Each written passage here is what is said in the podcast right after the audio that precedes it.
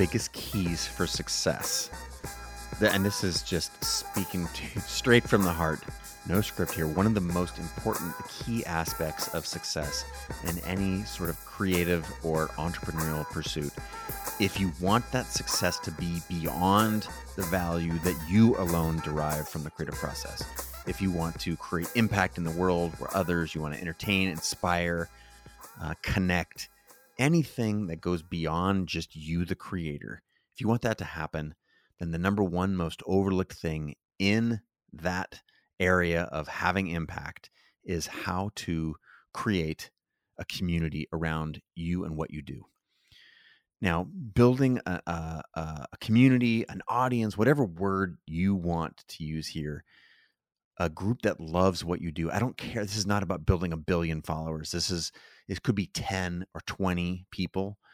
It could be a thousand. It could be a hundred thousand. It could be on social. It could be in an email. It doesn't matter. I'm talking about if you want to create success for yourself, anything beyond just the the the value that you get in creating, then cultivating a community is critical.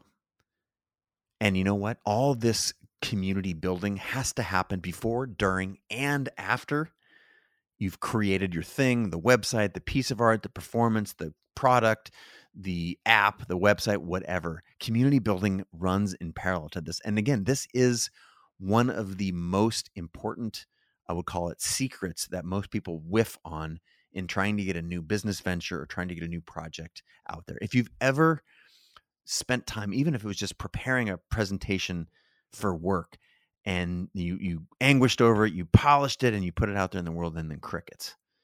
And then someone next to you, your your uh, you know someone who shares an office with you, they did the same thing and their plan was received so well. Or again, whether you're a photographer or designer, an entrepreneur, putting products out there in the world and it's just falling on deaf ears, this is especially important for you to pay attention to. What we are covering today, again, this is um, the fourth step in my four step creative process that I write about in Creative Calling. Again, the first step is imagine what we want to build, be, do, or become Part two is D, design a plan to, to get there. Part three is E, execute that plan. And we are now in the Amplify. This is the community building, how to make your dreams come true. Because despite what you think, even if it's a solo songwriter standing on stage, it takes a village. And this is about how to build that village. We cover three key topics in today's episode. Uh, topic one, how to find your people. Who is your tribe? Who are your people? we need community. We're social animals. How do you find them? How do you connect with them? We are not exempt from this just because we've got this um, this idea of the lone creative crusader. That is not what it takes to make your dreams come true. Part two, thing two, rather, is how to build an audience. There is a huge amount of effort that that anyone who has created success for themselves has put in that you have not seen. I'm going to show you what that part, what that 50% of their effort looks like and how you can do it. And then the third topic is how to actually put something out in the world, how to keep a long term view, and how to show up every time over and over and over for our work. And in doing so, that we make it easier for ourselves the subsequent time. And so the people who are creating a lot of success for themselves, chances are they've shown up over and over and over again, and you can too. So uh, I want to get out of the way, but I also want to remind you that there is a huge part of this episode where we take questions from a worldwide audience. And um, I just find this section so valuable. Valuable, even if you just fast forward to the questions and you didn't listen to me, you know, preach and chant and chant, I mean, rant um, for, you know, an hour that this section of q&a is expressly valuable again because i believe community is the most misunderstood part of creating success in any creative or entrepreneurial pursuit. Um, so I, I, do think the whole thing is is very valuable but especially interested in um, the q&a part uh, where we take questions from a bunch of different industries and from people in a you know handful of different countries around the world. I, I was really excited and motivated and inspired by it and i hope you will too. If you have any questions, hit me up on all the socials. I'm here to uh, follow up. Hope you get a ton of value out of today's episode. Uh, and if you want to see the video version of this, it's never too late to sign up. It's for free. You can go to creative calling, sorry, creativelive.com slash book club. Um, none of this is required.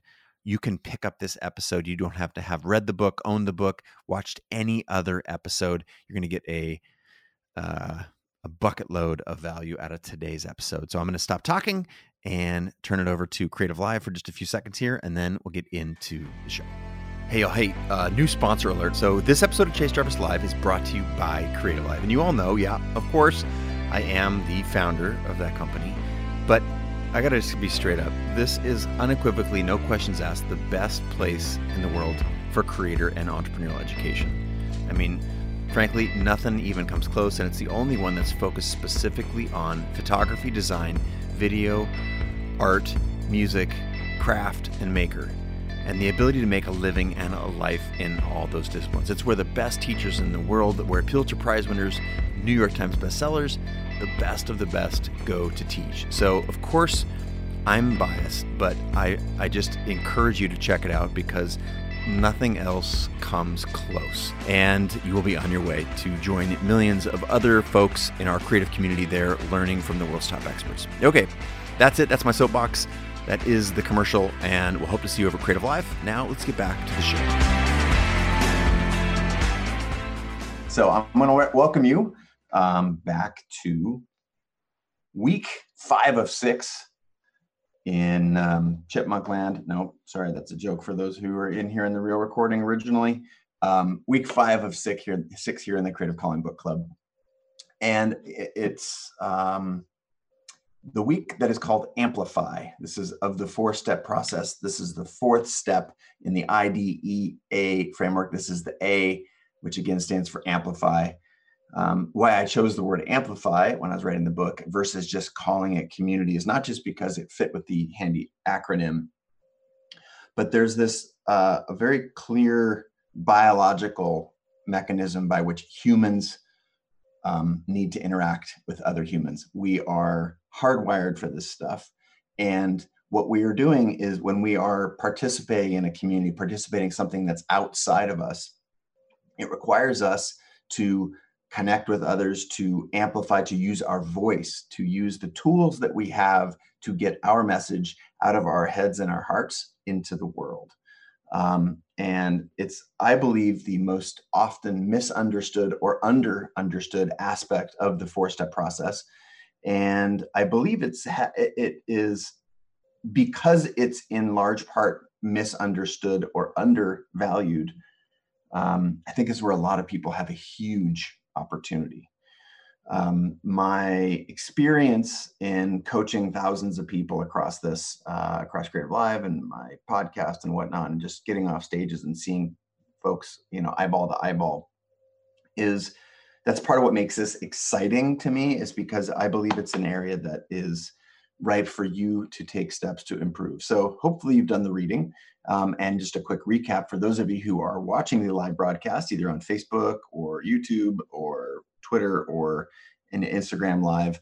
Um, this the folks that are in the Zoom call are in that call because they have uh, subscribed to my text uh, relationship, which is super simple. It's actually me and my thumbs on the other end of that thing. Um, although I did figure out how to connect to a keyboard so I can type even a little bit faster. Um, but what they did is they texted 206 309 5177. So if you haven't done that, um, and you want to be in the Zoom call where I have a chance to call on you, that's great. We take the first 50 people who sign up. So um, last week was execute. I'm hoping to go to the phones here for a second and uh, share, if you would, what you put into action last week. Any one or two things that you did to um, kick your butt into gear for a regular practice for doing. So I want to know that, hey, this week I got up every morning at, at six o'clock and went for a rock, went for a walk and then journaled. I want to know that um, you had a session plan where you went on a photo walk every day for 30 minutes at lunch, or you um, spent some time coding on a minimum viable product for the app that you're working on. I want to know uh, just one or two things that you did, and I want to hear from a handful of people. Of course, we're going to go into the Zoom call. Who is willing to volunteer? Was that Nancy? Was that a this? Nancy. Nancy C is in the house. Okay, uh, go for it.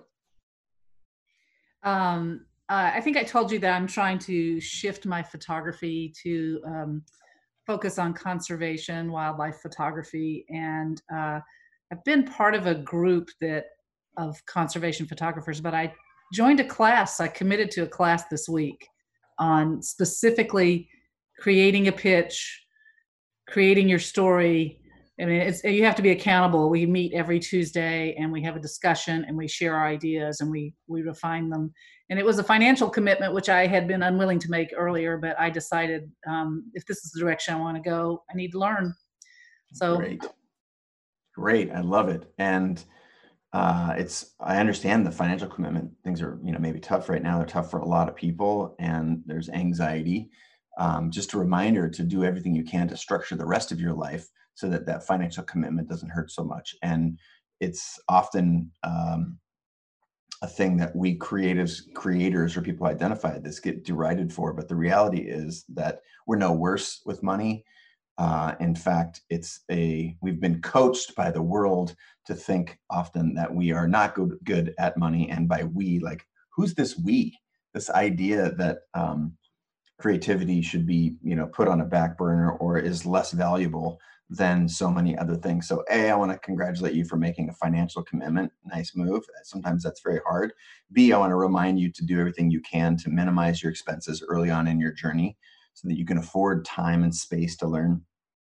And then C, I want to give you a massive high five for taking an action last week because it's the doing. Now, as a follow on, I just want to remind you that showing up at this class every Tuesday, I think you said it is, is where value is. That is the consistent behavior that you're looking for. It's showing up um, not just for your classmates, but for yourself. So shout out to Nancy. On uh, two others, real quick. Um, all right, we're going to go to Fergus. Go ahead, Fergus. Let us know what you did this week. Something that uh, can you hear me? I can. Yeah. You sound great. You sound like don't like you don't sound like a chipmunk. That's me. I, I get the chipmunk role here. Something that I'm trying to do. I know Chase, you've mentioned this before. Is, is you try to uh, create before you consume. And for me, I know I've got the habit of wanting to instantly jump on, uh, whether it's Instagram or Facebook first thing in the morning, those types of things. And I'm trying to hold myself back from a photography standpoint and have things that I want to post ready the night before. So when I get up in the morning, if I have that urge, I try to post something. Maybe it's on Instagram. Usually it's Instagram. Try to do that first before I start consuming the stuff that I'm seeing. So that's been a big challenge for me. It's a small one, it's a simple one, but trying to create before I consume is a fun challenge for me. Well, kudos to you because that is also a huge step. Um, it's one of the things I love about Stoic philosophy. It's one of the things that why I have a morning routine that doesn't involve that uh, specifically because it can do such a, a disservice to our our plans. And uh, if those of you who are unclear what Fergus is mentioning, um, creating before we consuming is a great way to not get sucked into the drama of everybody else's world of uh, comparison where we're looking at someone else's number of followers or likes or any of those things because creativity is not instagram and the internet is not your judge and jury um, and this idea of creating before you consume is something I learned from uh, my friend Marie Forleo, uh, just that little nugget. I've always advocated for it, but I didn't have the the, the tight little phrase. And it's um, when we create first, even if it's a halting, imperfect, first, simple act, we have done something. It's it's like a lot of you. I, heard some other folks uh, in previous things. Uh, one of one of the your classmates said that she makes her bed first thing every morning. That's a little victory right there. It's very simple, but there's some psychological studies that have been, you know, happen. That's one of the reasons the military do it.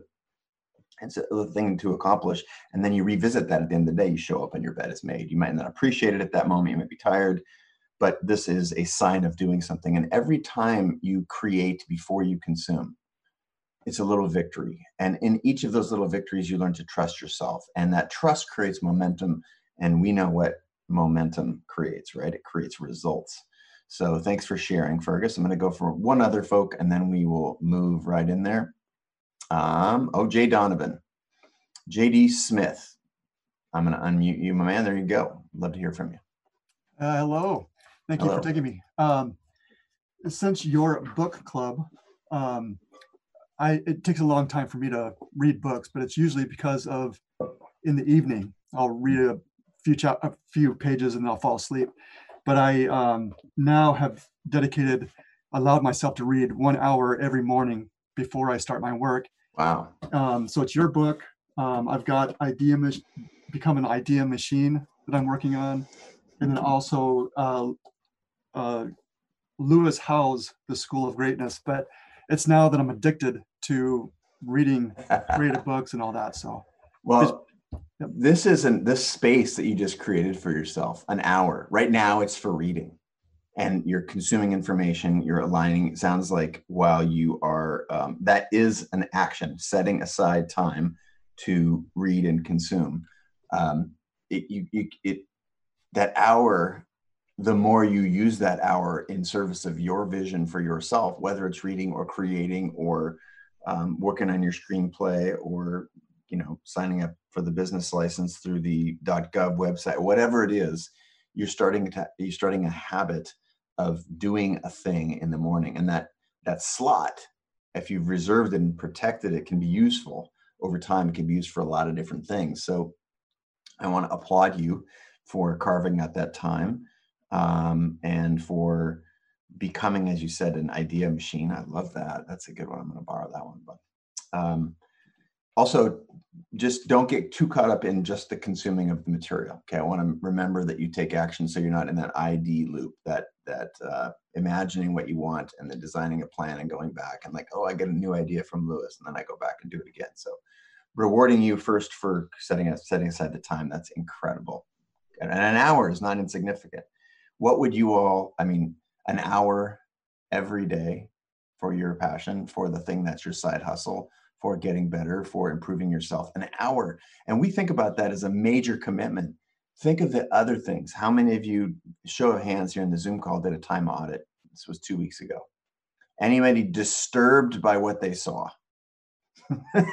It's virtually a one-to-one. Oh lauren was not disturbed by what she saw when she audited she must have rocked it but most people, myself included, were extremely disturbed disturbed by the time audit that we uh, perform on ourselves because we realize how fleeting and you know whimsical we are with our time. So shout out to you, JD, for carving out an hour for yourself. Um, what I've found is that one hour leads to two, two hours lead to four. And if you ask Warren Buffett, he says, "My, I'm not, uh, my calendar's not empty because I'm a billionaire. I'm a billionaire because I've kept my my uh, calendar empty, empty for focusing on what he wants to do with his time and his life, not letting his schedule be everybody else's. All right, um, let's see here. I want to do a read. Okay, I often read at the beginning of all of these, um, and I want to have no exclusions. So uh, for this six week process, so in doing so, I'm going to pull up my it's from page 224. Build a genuine audience that loves what you do, how you do it, and why. All this should happen before, during, and after you've created your new product, your new website, your pieces of art, your performance, whatever. Community building runs parallel to your creative work and it requires the same degree of consistency. Feeling overwhelmed? Take a deep breath because patience is everything you need to be in this for the long haul. So pace yourself. Interlude here. Notice like what what Jason JD went from nothing to an hour. He didn't go from nothing to six hours, nothing to an hour, and that's a major commitment. And then I said, you know, over time it comes one, becomes two, becomes four.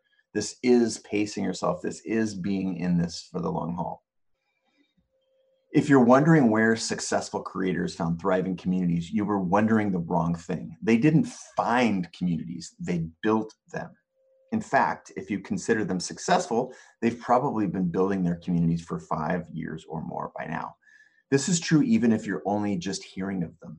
All runaway success creators seem as though they came out of nowhere, but they've always represented that always represented years of careful effort on the part of the creator. Their community has known about them and their work much longer than the rest of us here in the mainstream have. The anticipation for their big launch has been building for ages. Their community was the lever that drove the mainstream success you're now witnessing. Creators create first and foremost. But if they want someone else to care, you've got to lay the groundwork for future success while you are creating. All right. I don't think the, I think uh, rather that that speaks for itself. Um, so I don't think we need to recap or linger. I want to first then turn our top, or next then turn our attention to one of three topics that we're going to cover today. The first one is finding your people. The second one is the act of actually building your audience. And the third one is launch. Um, one word about uh, finding your people. Again, maybe I was talking like a chipmunk because my my audio settings were not correct at that point, but I need to restate that we are creative animals and human connection is required. If we do not hold a baby shortly after it is born and actually touch it, hold on to it, the baby will not survive. This is not a nice to have. Human connection in all of its forms. This is not saying you need to be at the center of the party, but human connection is required. And if our biology needs to touch it in some way, imagine if we don't cultivate it, we certainly can't then be maximizing the the biological, ecological, evolutionary lever that social connection has cultivated for us. Right? We we so many things. We we fall in love with singer songwriters as they pour their heart on heart out on stage, but it's it's not always clear how many people have come together in order to create that one song to be able to perform in front of you the audience whether it's on a live stream or in a in a previous world or a future world where we get to sit in the room and listen to that person perform so where do we go from here our role is to do two things one is to show up and by showing up, I mean for yourself and for others. Now, showing up for others looks like this. I always say, be the fan you wish you had. Right now, and I know uh, the comment here, comment, um, the chat in the Zoom and the comments online that I'm seeing coming in from all the different channels. You right now have an opportunity to create and connect with other people. I love sampling randomly or people who are saying smart things or who are engaging, what do you do? You tend to go look at their handle. That's part of you showing up for somebody else is to be the fan that you wish you had for them. And in turn, what that does is, especially if you show up over time, that makes me curious and interested in what it is that you're doing. Like, wow, Fergus is always here. He's always engaged. He's always asking questions. I wonder what Fergus does. So I'm going to look, start looking at Fergus's stuff. Now, this is true in digital communities and in physical communities. I've seen people sitting in the front row of if I've had public appearances in New York or LA, or, and these people are traveling and I still see them in the front row. Absolutely, I will make time for them. Now, that is not necessarily the means to success, is getting your someone you've been learning from or inspired by to recognize your stuff. But you can ex- understand if you experience that or sorry if you um, if you do that practice with a lot of different people in your community that is by definition how you build it right? If you show up you are participating in that community that community is growing. You're you're n plus one right? Now imagine the same being true for other people showing up for you other people showing up at your stuff. My my belief is that if you are not happy with the number of people that are liking your posts the the um, response that you are getting from your industry of course we, we can't only judge our process by what other people think. Otherwise we would um, what is it? The the um, well i was going to go down a different story i'm not going to go down that but we can't always judge our uh, progress by how the market receives it, but we can foster, we should foster this connection that we know we will need at some point. Maybe you're not there right now. Maybe if you go back to the um, our learning modes from last week, maybe you're in the private part, the individual learning, where you're trying to explore and understand, and you don't want to um, you know everybody to be seen. This is still a great time to be showing up for others because at some point you're going to want them to show up for you. And notice i'm not aiming to make this a transactional. I show up um, so therefore you must show up. No no no. This is because it's the right thing to do to support your fellow human to be a creator and there's so much value in you showing up to other people as well not only do you get to see and and learn but you get to feel what it feels like to be around others who are pursuing their dreams. That is a very powerful force. And again, finding your people, which is the title of this section, is such an integral piece of the the the web that that is success and fulfillment. So if our role in community is twofold, the first is showing up and giving support, delivering value I did notice that uh, a handful of you um, did a review at Amazon for Creative Calling. Thank you. I see you. I see you delivering. That's value to me and to this community. It's value to me um, because you are showing up at my books page and typing in words, and downstream at some point I will benefit from that. But it's also valuable for the community because you're sharing what you've learned. You're adding value. And expecting nothing in return. Maybe if you are oriented around the transaction, I would invite you to decouple your emotional um, relationship with the transaction and try and be in it for the greater good. Understand that you will benefit, but but starting with an uh, um, not expecting anything return in, in return is um, a very very good practice. So the second role is to participate, to listen, to ask questions, to expand your perspective by listening to a number of viewpoints, by providing um, prompts, by if you're stuck, you asking a question not only is showing up for yourself, but it's showing up for others because if there are 4,200 people tuning in right now, certainly some subset of those people have the same question or a very similar one that you do. Now, go back to the singer songwriter. So many people think if there's just one person on stage, or it's a poet, or it's uh, a a practice or a craft that is historically thought of as just a a solitary pursuit.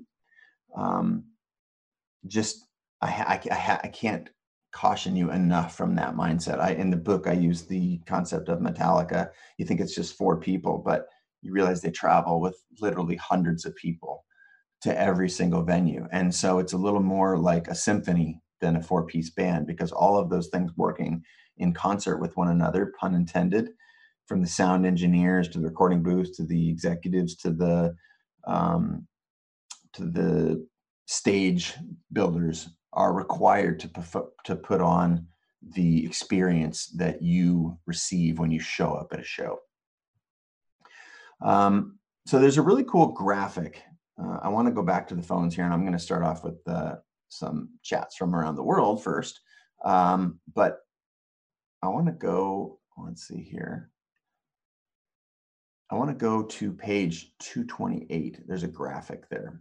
And that graphic is about um, the community overlap. Now, I've named a couple of different communities. I've named a craft community. For me, that was photography, and photography is my craft. So, for example, if you were a writer, this would be the writing community.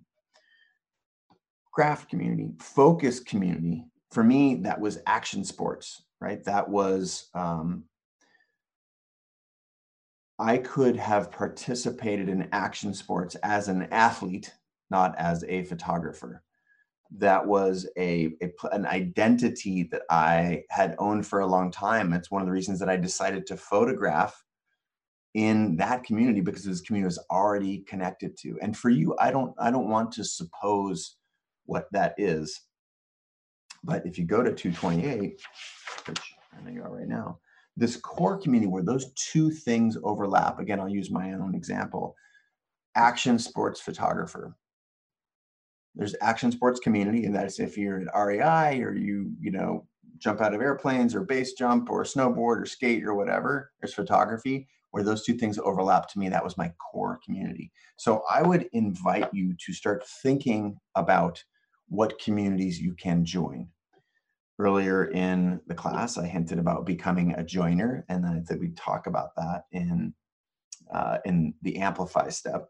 Becoming a joiner is a turnoff. It's a scary thing. It's weird for a lot of people.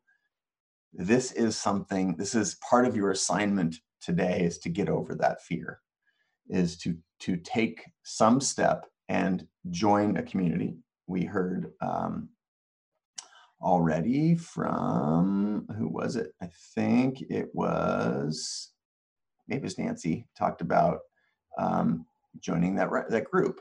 Now, I don't care. I don't want to be prescriptive. Are you joining a if you're a writer joining a writing group, if you're a photographer joining a photography group, if you're an entrepreneur group, or if you're if you're an entrepreneur, you know, joining a tech group or something, I don't care.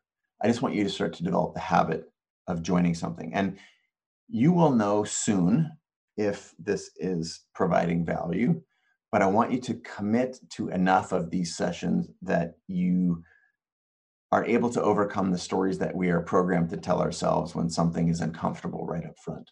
It's sort of like working out doesn't start to feel good until the third or fourth week. Anybody identify with that? Like, imagine if you said, Does working out feel good? And the next day you wake up, you feel terrible, you feel sore, you feel painful, you feel pain. Um, and yet, if you showed up four workouts in a row, that's when you start to get the buzz. The same thing is true with community. Um, so again, I want to, that is one of your assignments is to become a joiner here. This is the heading on page 229, if the graphic's on page 228. Um, draw your own Venn diagram. What are two different communities that you know you're in, your craft and your focus and therefore what what might your core community be? And i don't care if it's small. Small is actually beneficial. You can have more impact on the community. You um, can connect with the people who started the community more easily. Um, you get uh, maybe more personalized one-on-one connection coaching ideation. Um, and then the benefit of a very large one is the breadth. So again there's really no downside in identifying the craft and the focus communities, and then um, trying to throw a dart right at the group that is very much in line with the things that you want to do. So, having done this exercise, I hope for those of you who read ahead, um, is anybody can anyone give us examples of both the core or sorry the craft focus and or core communities that you uh, are tapped into in your world I want to see, throw a couple hands up there. Okay, I'm going to go from to Lisa, and then I'm going to go to Mary. Lisa Alvarez, and then Mary Fox. There we go. Um, I have tapped into, actually, it's related to the one that Nancy mentioned, and it's called Wild Idea Lab, and it's for conservation photographers specifically. And it's been mm. a, a, game changer. And I did that at not this week. I've been doing it since I was up in Seattle um, for your for your you know when you had the, the class before COVID, the pre-COVID class. and uh, any rate, so that was one of the the ways I made changes after that class, and Um, it's been phenomenal. It's how has. Let me ask another question, Lisa. How has the process? Would you consider yourself an extrovert or introvert, and how how has the process of joining communities showing up being the person sitting alone at the lunch table saying hey i'm over here. I'd like to you know show up at the you know did you feel like you connected with other people? Did you get value from showing up? Did, like just talk us through a little bit you know one level deeper what was it like? Yeah. Um it was absolute i consider myself an introvert although i'm probably right in the middle because i definitely have extroverted tendencies but i need that time to recharge by myself ambivert yeah ambivert. yeah oh okay i'm an ambivert okay so i um the there was a lot of interaction on this in this particular community. They work on the Zoom platform and they have uh, coffee hours. They have classes like the one Nancy mentioned. Um, I did that class as well, and it continues on. So even though I'm done with the class, we still have question and answer periods uh, every Tuesday where you meet and you show up um, and talk sorry, to people. One other question: How how did it feel? Um, did, were you nervous when you showed up at first? And you say like you're the newbie. Yeah, well, you know, I suffer, as I mentioned last week, the imposter syndrome. Um, definitely, but there's a lot of there's a lot of value in talking to people who are have the same interests that you do and also are going through some of the same things that you're going through. Yeah. so some people are at my level and other people are have gone through it and can offer advice. Just just think about that. Thank you lisa. Think think about that. When you show up at a community we all are um, we may have some anxiety about how we show up but if you can cast that aside even for a moment show up. When you enter a community you there are people who are at your level that you can share experiences with that you can learn from. There are people who are not as far along as you are. Even if you join today someone else is going to join tomorrow. So there are people who are further behind where you are in your journey or your role in this community. And of course there are people who are further along in their journey. And this is like this is part of both your ability to um, you know reach up and ask for a hand and to help other reach down and help mm-hmm. others pull them up. You know this is like a this is structure in a social environment. And around if you can put again your your craft community your focus community and or ideally your core community to this you know if you can um, identify those folks it's just an instant shot in the arm. And mm-hmm. yeah, I, I, just I thank you for sharing. I'm gonna go up to Mary real quick here. Hey, Mary, um, just share something. Hey, Chase. On, yeah, hi there. Share share something on your experience joining. Well, um, I've done a lot of um, action figure photography and um, had a chance to meet with a group of people that are um, into the same thing I am and was able to actually start a group of my own locally uh, of folks that go out and we we do um, shoots together and stuff like that. Yeah. See, this is this is also you, you what you learn. Thank you, Mary. What you learn from doing that is seeing what other people are doing, and maybe you can't drive four hours for every meeting, but maybe you can start something on a smaller scale. Maybe it's digital, and if it, if um, you know something online is uh, a possibility. You know, I don't know how you guys have stayed in touch, Mary, but I, what I just heard from Mary was that she was inspired by what she saw to do something that that was her own on a slightly different scale. Again, this is part of being connected to your peers and not necessarily seeing them as competitive. I believe that that just that works itself out. Um, we got i just want to go over to the other phones here the uh, text phones eric francis. Um, says he once felt alone in the indie filmmaking world in his area and there were no groups i could find. So he started his own group and he adds it did a lot to keep me going. So you know if not you who and if not now when um, dennis is uh, giving a shout out. Sue on YouTube, uh, Carmen on Twitter. Um, oh, talking about the community of dog walkers and more, more like the con. Sorry, this is a it's an amazing comment. I highlighted the part of feeling less like a dog walker and more like being in a wolf pack. Yes. Um, another uh, Maria right now is asking how best to follow other people that are in the chat. I would just type in their name and platforms that you spend the most time socializing on. Um, if you are in the Zoom call, and for the folks that are, you know that the comments section, the chat section here is open for you. So I'm not in there um, mucking it up. Uh, I'm drawing my my inputs from a different set of platform, but that comment, that chat room is for you all to connect if there are people who are doing things and you'd want to share what it is that you're building or a community that you've received value from over time. All right. Um, thank you for sharing, um, Lisa and Mary. the best way to level up your own game is to level up your habits, level up the people around you, level up your processes.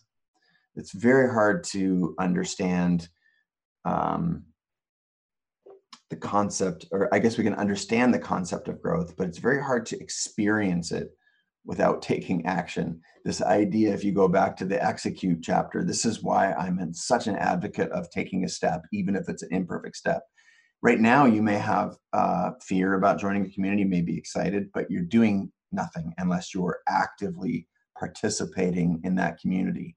That's where the real value kicks in again, the best way to add value to your own game is leveling up the people processes around you. you have heard me say the average, you're the average of the five people you spend the most time with. I forget who said that first, um, but it's very true.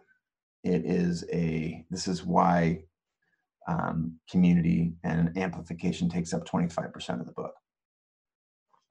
All right, that it's finding your people, topic one. Topic two, how to build your audience. Now, if you came here for me to tell you specifically what to do, what steps to do to grow your Instagram following, I'm not going to give you that. So it's the wrong class, it's the wrong level of detail.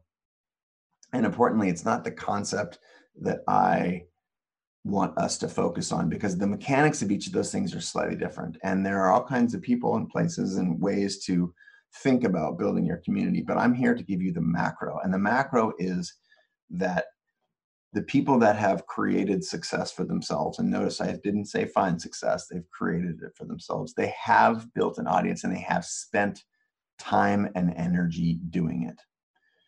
Now, I advocate, I call this the other 50% because, in, in part, I want to underscore how much of a commitment it takes and that it is the other because it is something that is not normally identified as a stepping stone to success and fulfillment. Remember, most people think that the work stands for itself. That's where most people enter this sphere and they say, if I just do great work, that I will create success for myself. Not true. After some time pursuing that, you realize that, oh, it's actually creating my work and promoting it. That's so it's not just the work, everybody has to promote it. Think of the biggest movie stars in the world. They have to go on press tour to promote that. There's a whole marketing machine that kicks off. Everybody has to promote. So it must just be doing good work and then promoting that work. But if you're just doing that work and promoting that work and you don't have a relationship with a, uh, a cross section of humans who are ready to receive your work, for whom you have stood out over time, for whom you have shown up for them, for whom you have inspired or connected with or added value in some way, they won't be there to receive your promotion. I, I want to really harp on this for a second because this idea of promoting. If you haven't shown up before, no one knows who you are when you walk on stage to promote the thing that you just built, the play you just wrote, the script that you just wrote. This is a very hard concept for some people. And it, I, I will add that this was a, uh, a learning curve for me. It's one of the reasons I started writing a blog back in 2004 was because I, I knew that I didn't know that much, but I know I did know that if I shared what I did, that there were probably other people who were going through the same thing that I was, and we might just be able to connect. Secretly, it was a motivation of mine to learn from them. But notice that the approach that I took was giving value first. Here's what I know. And at first, again, two readers, four readers. It was my grandma, and then I realized that my grandma had two email addresses in my database of like six people. But over time, that turned into millions of people. And over time, it wasn't like I did nothing to contribute. I wrote nearly every day for years. There's more than a thousand blog posts there. And that was the foundation. That foundation of the blog is what launched a lot of the early social success on, you know, as the platforms emerged. And then it was that audience, the social audience, YouTube, all the different platforms that launched Creative Live or that launched the best camera app. And through creating the best camera app, that expanded my footprint because now there was digital stuff scaling technology. So it wasn't just photography, it was technology, it was digital, all the app makers and the tech forums that I got connected through. And then I used that community to learn an immense amount about further building community, about becoming a better creator. And that community ultimately became, you know, the basis for Creative Lives early success.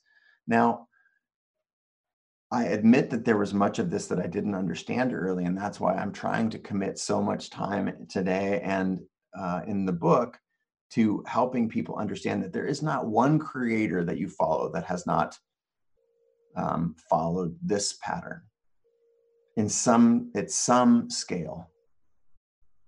You understand that you start to participate in these communities at arm's length. Then you maybe take a role in these communities.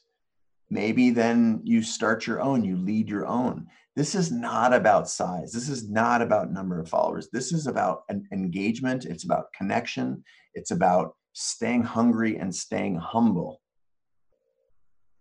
Okay. It's very important distinction between what we think of as social media and what community building actually looks like. All right.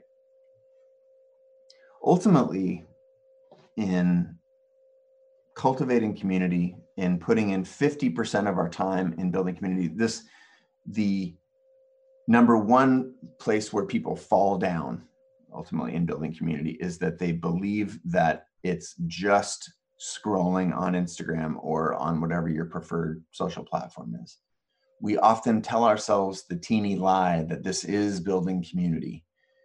And I would say that that is procrastination. I would say that that is uh, unnecessary comparison. And the difference is what is my intent when I open up the app?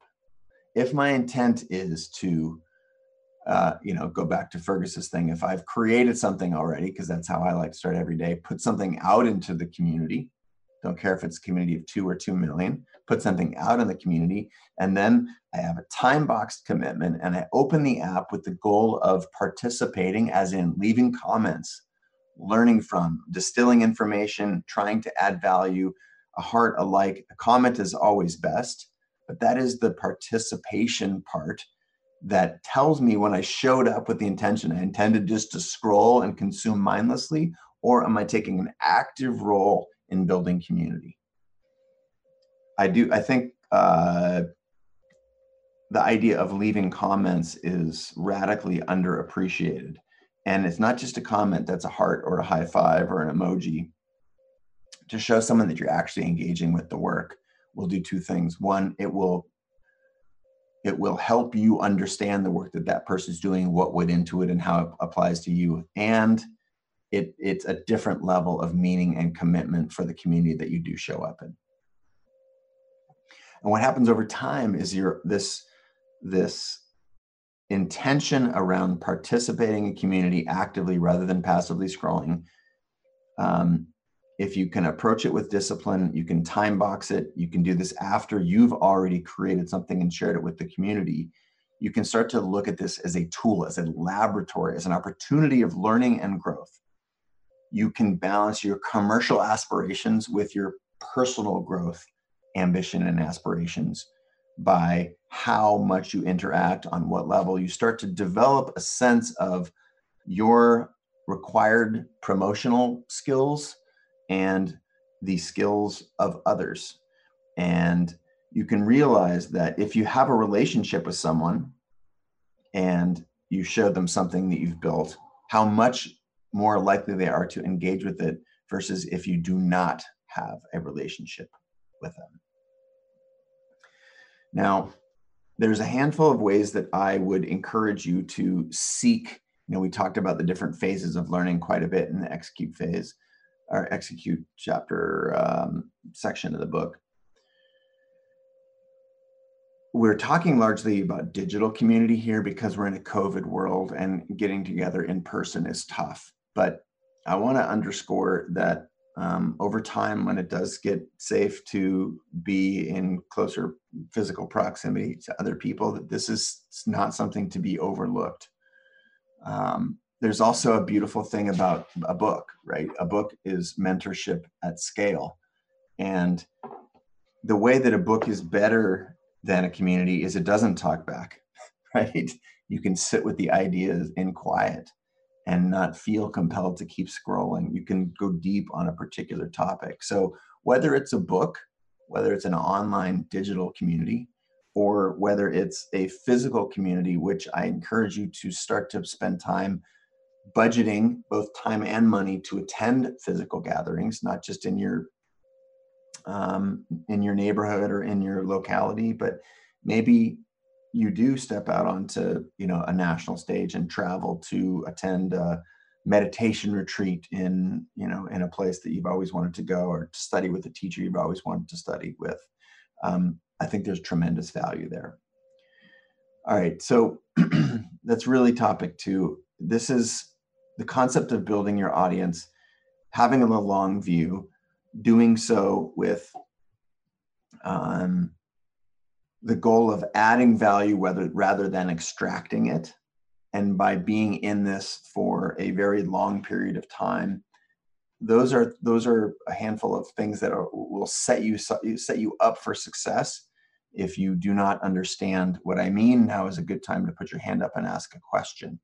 Because before we move on to sort of launching and, and getting your big project out there, you cannot do that successfully um, without having laid the groundwork for people to receive your work. So I'm going to first look here at the my little um, text aggregator, my comment aggregator. Um, well, there's a lot of good stuff in here. Moving a little bit too fast though. um, let's see. Let's go back to Zoom then because it's too hard for me to pull something out of the chat. All right, Zoomers.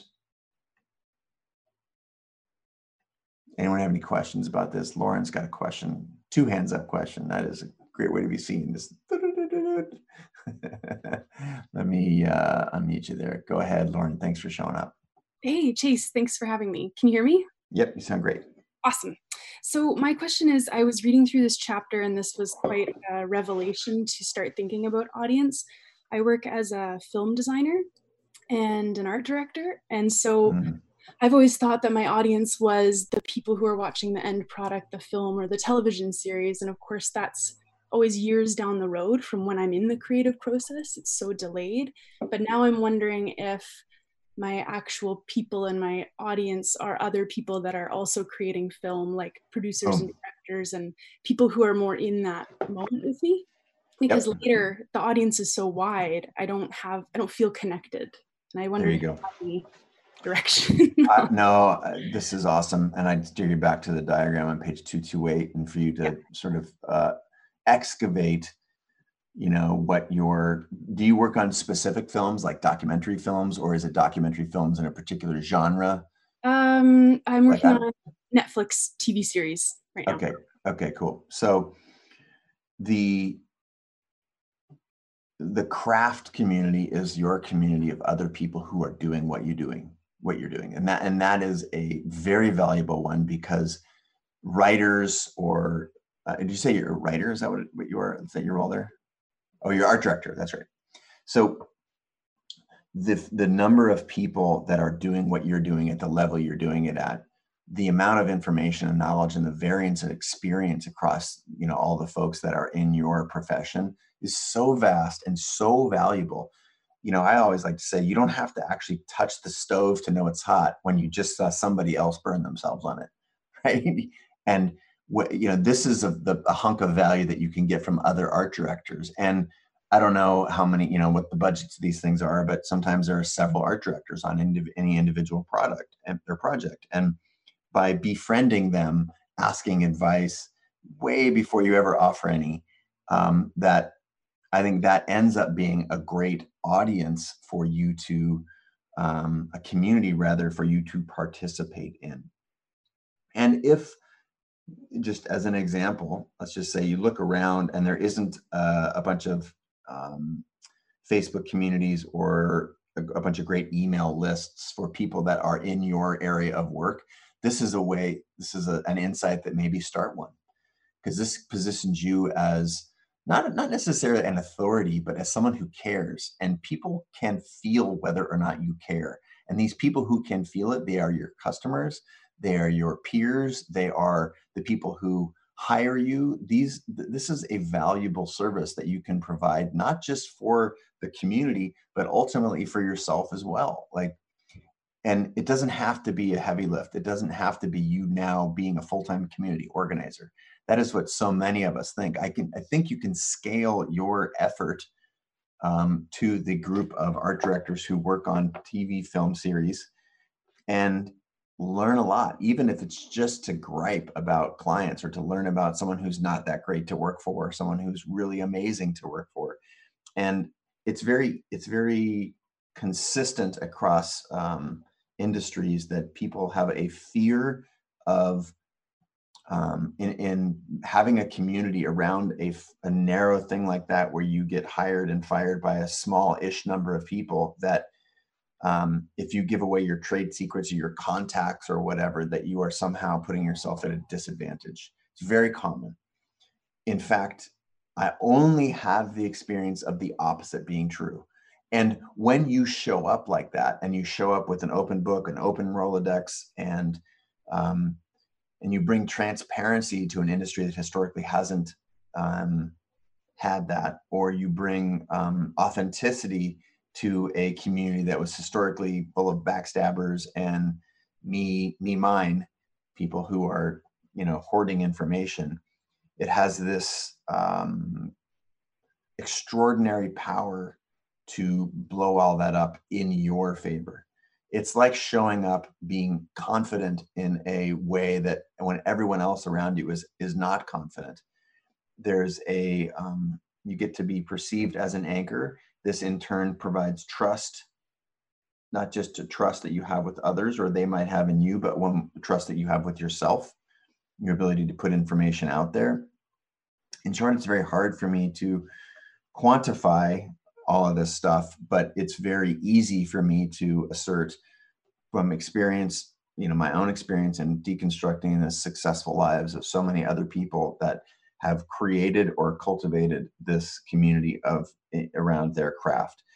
Downstream from that, if it's the end audience, I know there are a lot of people who want to be art directors on the level of projects that you are working on. There are a lot of people who want to do exactly what you're doing right now. And that is a great community for you to cultivate. Even if you think there are 10 people who are interested, there's probably 10 million. That's the cool thing about the internet, right? Um, and so whether you're, like you can imagine, one is a bunch of your peers, people who do the same thing as you do, and the other is people who would love to do the same thing that you do, who are maybe in the broader concept of art directors, and maybe some of them are not necessarily in TV, but they're in, they're currently in digital, and they want to go into being an art director for online video or something. You start to see the different um, permutations of and the different scales that you could operate at, the different kinds of communities that you can participate in. And I would just say, don't don't limit yourself. Ultimately, becoming a joiner, you know, again that thing on 229. My goal in saying that is not to get you to burn your time or spoil all of the uh, the time that you want to put in and burn in, in developing community but it's in you, you start to develop a feel of what's working and what's not working do more of what's working and less of what's not working and um, i think there are probably 10 different ways you can further slice this i use my example of photography and action sports and my overlapping core community then is other action sports photographers so however you position your venn diagram I would encourage you to try and do that four or five different times. Show up to some of those different communities, and you'll see which ones provide value for you and where you might be able to add value to the other. Thank you. Yeah, thank you. You're still muted there, Lauren. Sorry. Um, just as an example, Lauren, I just want to tell you, I'm looking at Facebook and I'm looking at YouTube Live, and there are people saying, I would love to do what you do. so, I mean, yeah, where are we here? Um, Patricia Thomas Smith says, How does one get their story ideas out there to the right person to get on Netflix? You know, like just that is a, a micro example of however many people are watching right now. There's already people who are in your community or ripe for a community that you can champion or you know play a small role in or start your own just today just in this small teeny subset.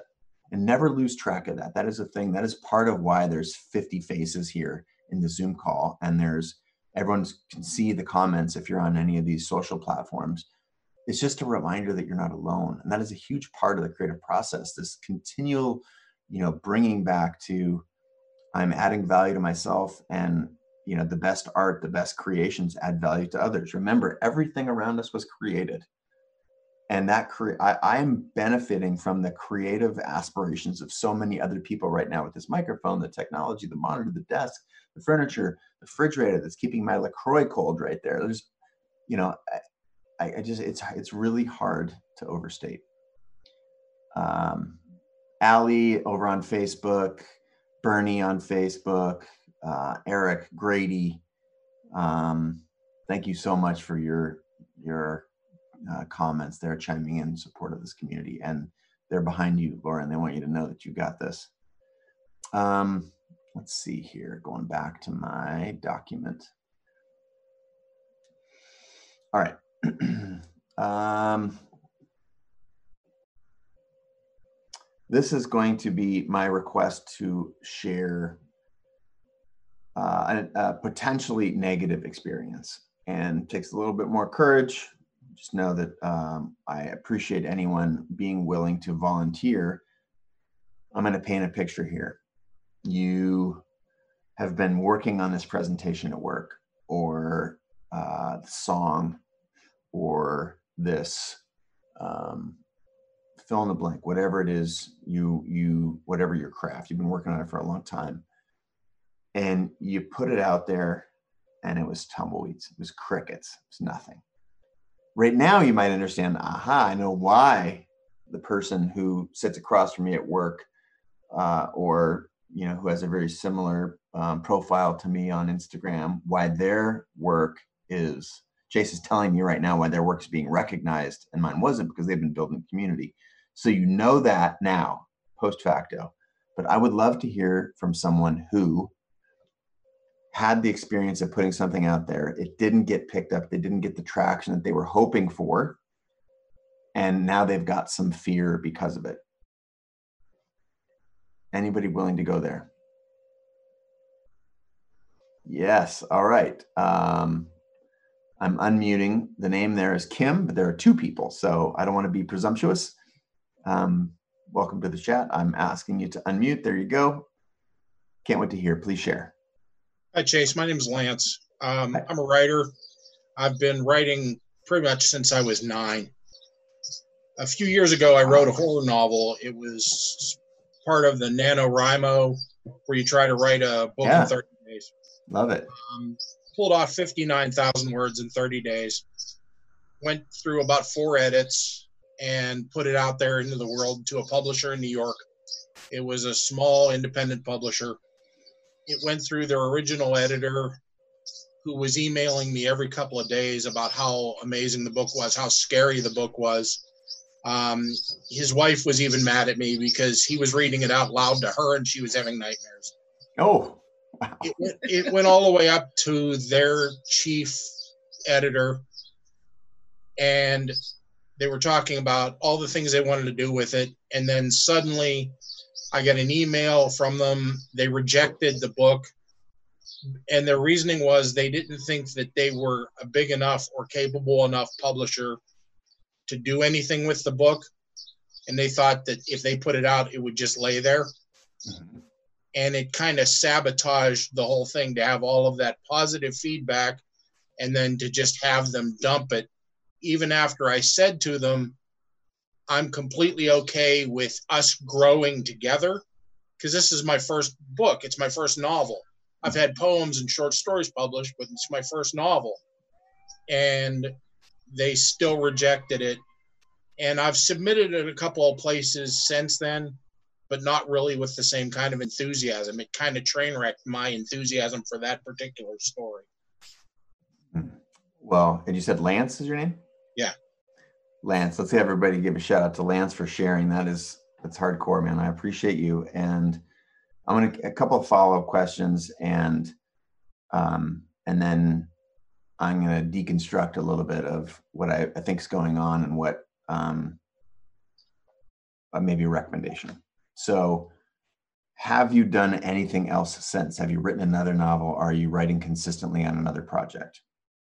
I write consistently, probably 1500 to 3000 words a day on different projects depending on what i'm working on i've completed one book since then but primarily i'm focusing on poetry and some nonfiction currently and she and i are working together she's a photographer mm, and we're cool. working on a couple of joint projects amazing all right so that is music to my ears because here's what often happens. So I want you to pat yourself on the back when you have a lot of, especially early enthusiasm from your friends, or in this case, from the publisher.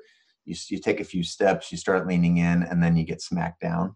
What often happens is this period of mourning, a period of sort of reconciliation with the the um, being let down, and that you are continuing to write is very uncommon and very powerful in your favor. Like kudos to you. That's huge.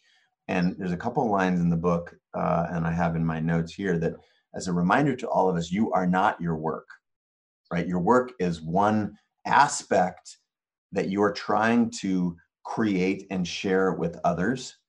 And it has so many things intertwined with it your level of skill, and actually being able to say what you want to say. Um, your ability to um, just to be good at the craft, right? Like there's that's the creative gap, right? The gap of what you can do as a photographer, what you see in your mind and what you're actually capable. There's often a gap there unless you're a master. You see one thing and you put it on, it doesn't quite look like that. And so almost by definition, right? If you haven't mastered something and you put it out there and there's a gap, that gap leaves room for misunderstanding and misunderstanding of the work, of your intention, of whatever. That's why you master your craft. So the message that you want to say is the same exact message that gets out there in the world. But also remember that you can't control the other people, you can't control the receivers of your art. So if you can, by practice, disconnect from that you are the product of the, work product that goes out there in the world. And so, in rejecting the work, the publisher's not rejecting you, the artist.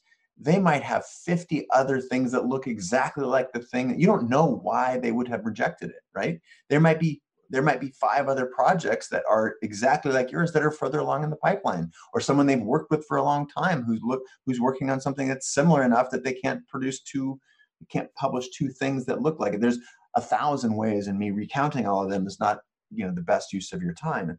But when it comes to launching products putting them out there in the world getting them in front of the people that are hopefully your allies in um, getting this this work to the world there's going to be so many different emotions coming up and there's going to be so many different opportunities for things to go not well that if you can disconnect the amount of success or recognition or traction or whatever word you want to use that work gets, you will be stronger because of it. Now, what Lance has going for him is that I heard that he wasn't dissuaded in the act of writing. So many people, it just causes them to freeze and they don't do anything else and they will do everything to try and get this work put somewhere because there's the sunk fallacy, the sunk work fallacy of, oh, now I did this work.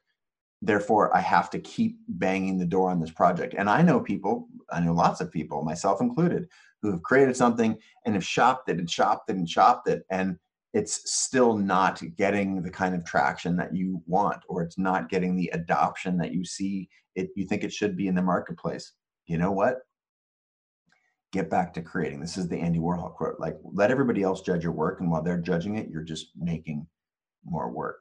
So when lance you know stands in front of a couple thousand people here and talks about being rejected by a publisher um, it's my hope that in having him be vulnerable like that that you realize that you're not alone. And we've all had this concept of tumbleweeds.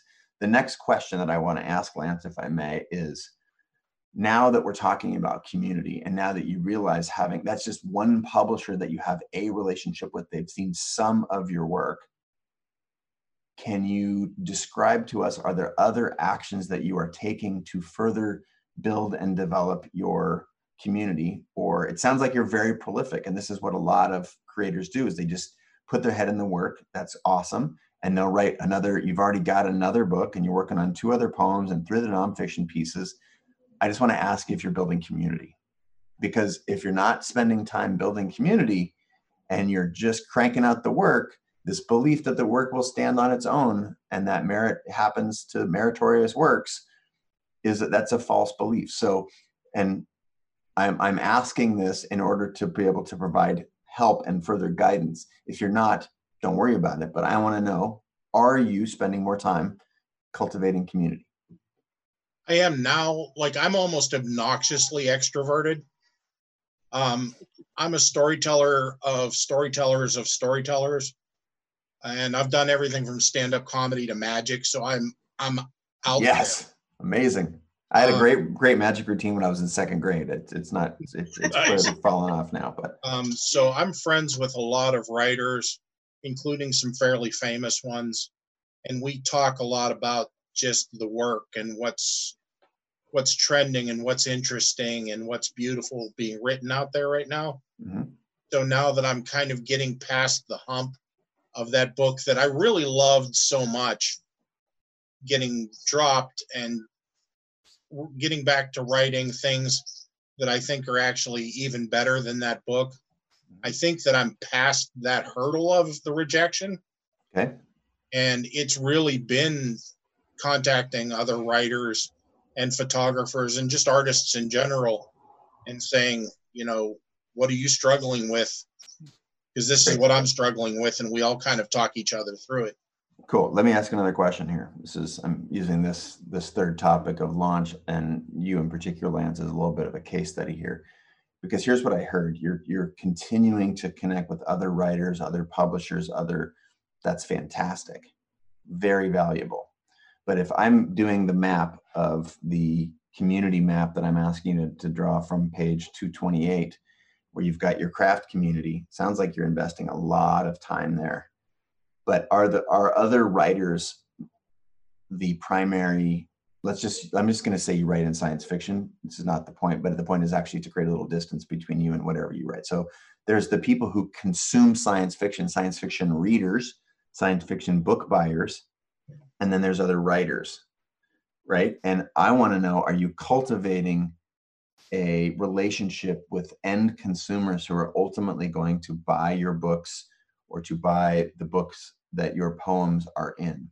What I do find is that, and this may not be true with you, so I'll let you chime in in just a second, but a lot of, and this is what I noticed in large part in the photography community when I first tapped into it was it was all full of other photographers who were in an echo chamber of photography talking about how to get their work 1% better and the last time I checked, this is one of the reasons I sort of shied away from that group early on, is because I was like, okay, how many of you people are going to buy my photography? Who's going to license it and put it on a billboard somewhere? Who's going to license it and put it in front of X number of people? So I, I realized that they were a community, but not the community that I needed to foster. I need to start building a community. Those are communities I can join. I can join the photography community. It existed before I, you know, came into being, and it will exist long after me. That's a thing that is ongoing, and I can join. But what about the community of people who are ready and willing and excited to receive your work? What if you put in, you know, you're writing 3,000 words a day? That's just amazing. Again, the ability to be a prolific artist is so, it's so valuable. what if you spent a thousand of those words every day writing a daily newsletter and you created a group of people who like what you write and you you know took a couple online classes at creative live or, or on the internet or wherever you want to go about you know building a community or, or writing an email newsletter for a select group of people that has a little bit of your writing a little bit about what you're writing. Those are people who are going to be buying your product. And notice this is not not participating with other writers and other publishers and you need to show up at all the places where those people will you know buy and promote your book. But what i found as an example is i, I went with harper whether you go with penguin random house or anything they're actually when they give you an advance they're giving you an advance based in large part of the community that you've already developed. They look at that that fee as a, an acquisition cost for them. They're acquiring new users through you. So until you start to have an audience of your own the publisher is going to be less likely to invest in you because there's someone who they would determine is of similar quality to you that has been developing their own set of um, customers ready to receive their work. And I want to make sure you understand the difference between having relationships with publishers and having relationships with other writers and relationships with an end consumer. Talk to me, Lance. I think that I've got the writers and I've got the consumers, but the publishers part is sort of out of it. I publish a, quite a bit of stuff just sort of free to the public on my Facebook page. Mm-hmm. But that's really the only place I publish is there. Okay. I do want to start a website, a blog, something like that. I think I need a little bit of guidance on the technology of that whole thing. Sure. And how to maintain it and how to spread it. So I think that that idea of taking a class is probably going to be really beneficial for that kind of thing. Sure, sure. And I'll give you two other things. Go to medium.com, click start an account and you can be writing on Medium in inside of five minutes. Go to right. um, WordPress.com, click on Start a Blog, and right now I was thinking like, oh my god, I'd have to have the perfect URL. What am I going to write about? No one's going to read it for the first like six months. So just get writing, put your ideas down, and in that first six months, you've got plenty of time to figure out all the other details. But everybody wants to figure it out and get it perfect before they start, which is the reverse of what they ought to do to create the most value for themselves and their readers. So, just this last little exchange we've had here, it sounds like you've got a relationship with other artists and authors. Sounds like you'd like to know more publishers, but what I want you to do is create an audience around your work, create an audience of consumers willing to pay for your work. And the way that you do that is on very small, lightweight ways over a long period of time. This is why it's the classic 10 year overnight success right? You and and just your facebook group alone is not enough. Right. If if you can write long form on facebook i don't think you can um, then that would be maybe a better one but because they can't really consume your writing or if you're just pushing your writing to the platform and not actually engaging there you're missing on a huge opportunity um, I do like the idea of personal blogs and I like personal email newsletters because being able to be in someone's inbox is a very valuable place to be because they've said that they know you, they trust you, they want to hear from you. And you know, at Creative Live and and me personally, constantly trimming that list because the people who aren't engaging with that work, they're not my people. So, and if you're not this, you're the classic, perfect example for us to have this conversation around uh, Lance because you're engaged, you're willing to do the work, you've had some early rejection, but you know, I think there, I sense a confidence that your work is good and over time you will find the right audience. But what we, I'd like you to do is spend some time, some very explicit time building an email list, having cultivating a relationship and social channels. Just so you know, I recognize you showing up here as part of this because right now there's some people like I want to know. Maybe you can put your, uh, you know, any of your writing links to some of your writing here in the chat this is part of showing up, but I want you to overemphasize, take a, you know 30 minutes of that 90 minutes that you're writing 3,000 words every day and go leave comments on other people's Facebook pages, go leave comments on other people's Instagram, show up at you know the Nanaimo's got there's a Nanaimo is that right? I always get That's Nanaimo. I think that's a city in in Canada. It's a ferry. It's a ferry place in Canada. That's right. And yes, um, um, whatever the writing group is called, where you write a book in a certain amount of time, there's a huge community there. Start to see those humans out there, buyers of the work. All right, I, I went deep with you, Lance. Huge shout out to you. Congratulations for having the discipline to do the work.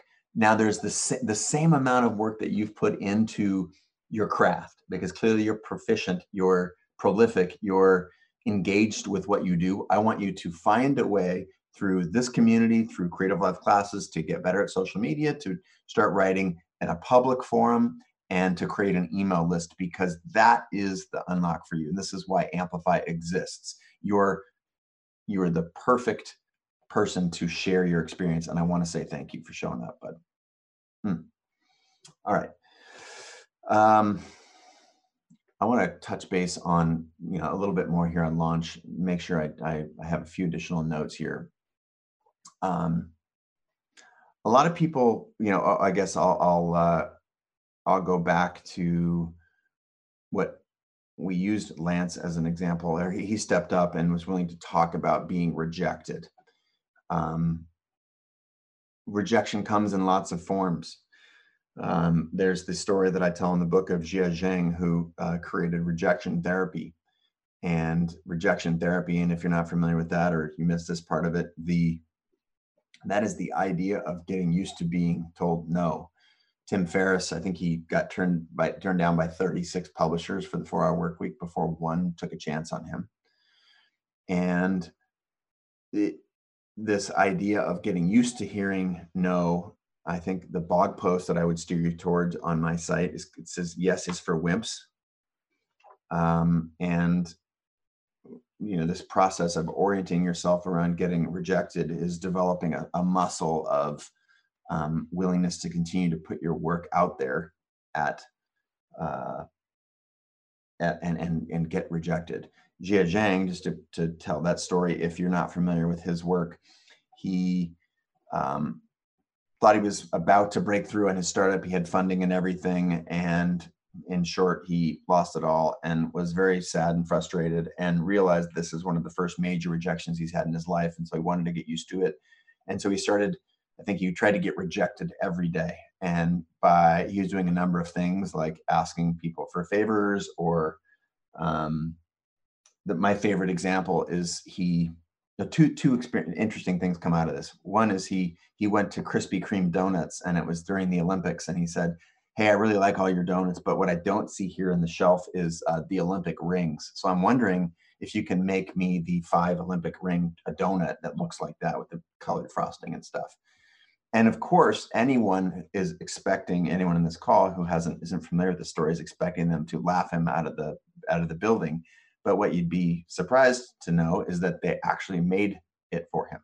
They made him this custom donut, and it was because he asked. And so, while certainly he got used to being rejected because he asked as many absurd things as he can with the goal of getting told no, you'd also be surprised at the number of things that he was, you know, that, that people obliged in his ask. So, you're ultimately creating multiple muscles when you're doing this process of being getting used to small lightweight rejections. He asked as, an as an example, another example he asked a police officer if he could drive his car. Cop said yes. He drove this police car around.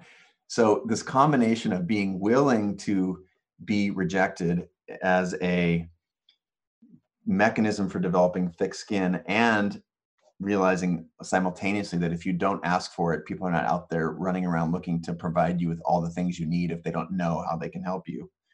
This combination of things is very, very powerful. So, um, there's a lot of tie also with um, who matters. Now, a show of hands and maybe chime in in the comments if you're familiar with uh, my original conversation with Brene Brown. It has to be 10 years old now. Uh, I, I, consider Brene a dear friend. Um, and that interview, if you type my name and hers, you'll see three or four times she's been on on my podcast or and or Creative Live. the oldest one, I think, is one that I would ask you to go check out. And again, sorry, show of hands if you've seen or heard that conversation. Diana, Diana is very excited about it. Most of the people, I, I, I put it at uh, there's a couple of pages here in the Zoom callers.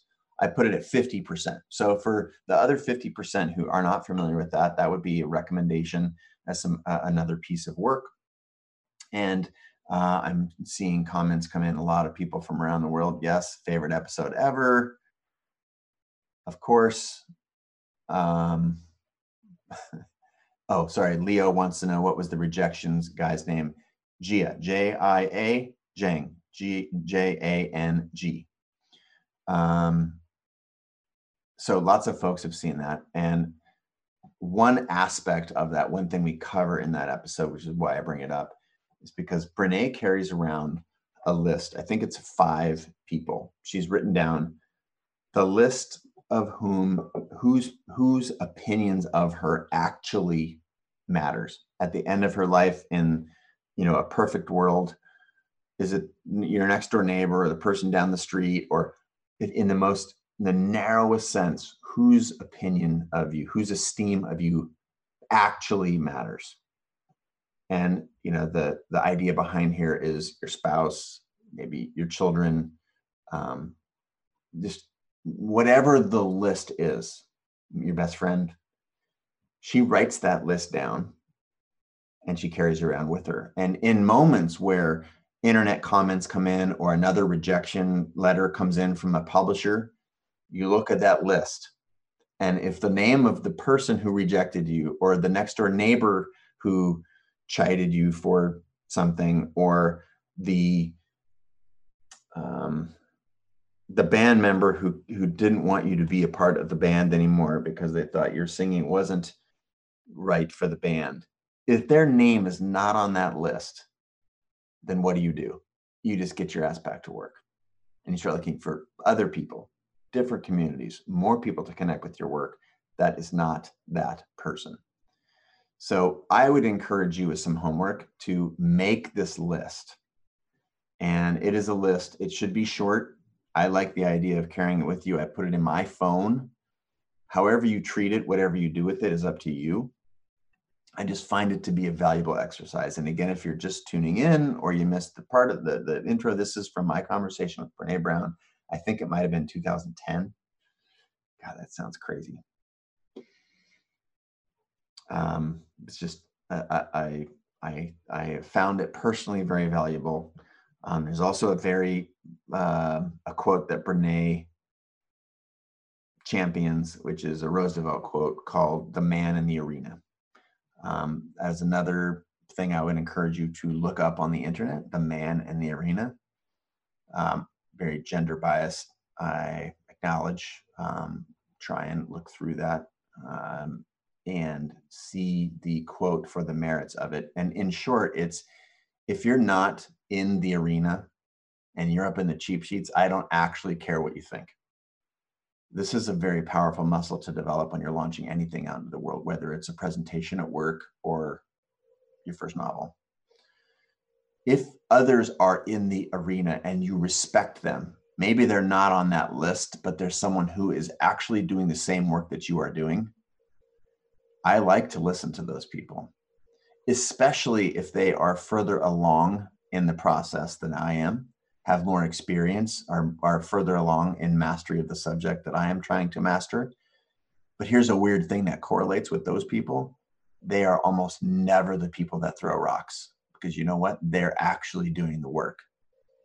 You usually get, we all usually get um, nasty comments from people who are not as far along in the process as we are or who not subject matter experts like we are or who are not actually doing the work. So whether it's from the cheap seats um, or um, any other comment that's unwarranted i would develop a muscle and a mechanism for determining what matters and what doesn't. That's the course this is that's the, the point of the list. And also a radar for people whose opinions do matter, whether they're on that list or they're people who are further along on the process than you. Again, they my experience is they generally don't comment on your work, especially negative negatively. They might say a positive thing. when I leave comments and I see photography that I like, I see writing that I like, I use products that I love, I try and give them a shout out because as someone who's built products that are used by tens of millions of people and by someone who has won a lot of awards in photography and created a living and a life for myself, I know having been through that, that the person who's seeing that comment right now will get a little, little jolt of positivity.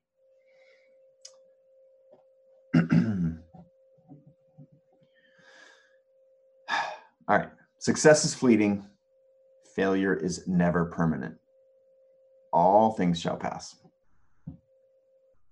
Also, success is not required. You can do everything right, everything right, and still get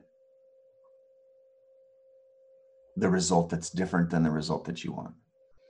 That's because the world is a complex and very dynamic thing. So many folks were so well positioned.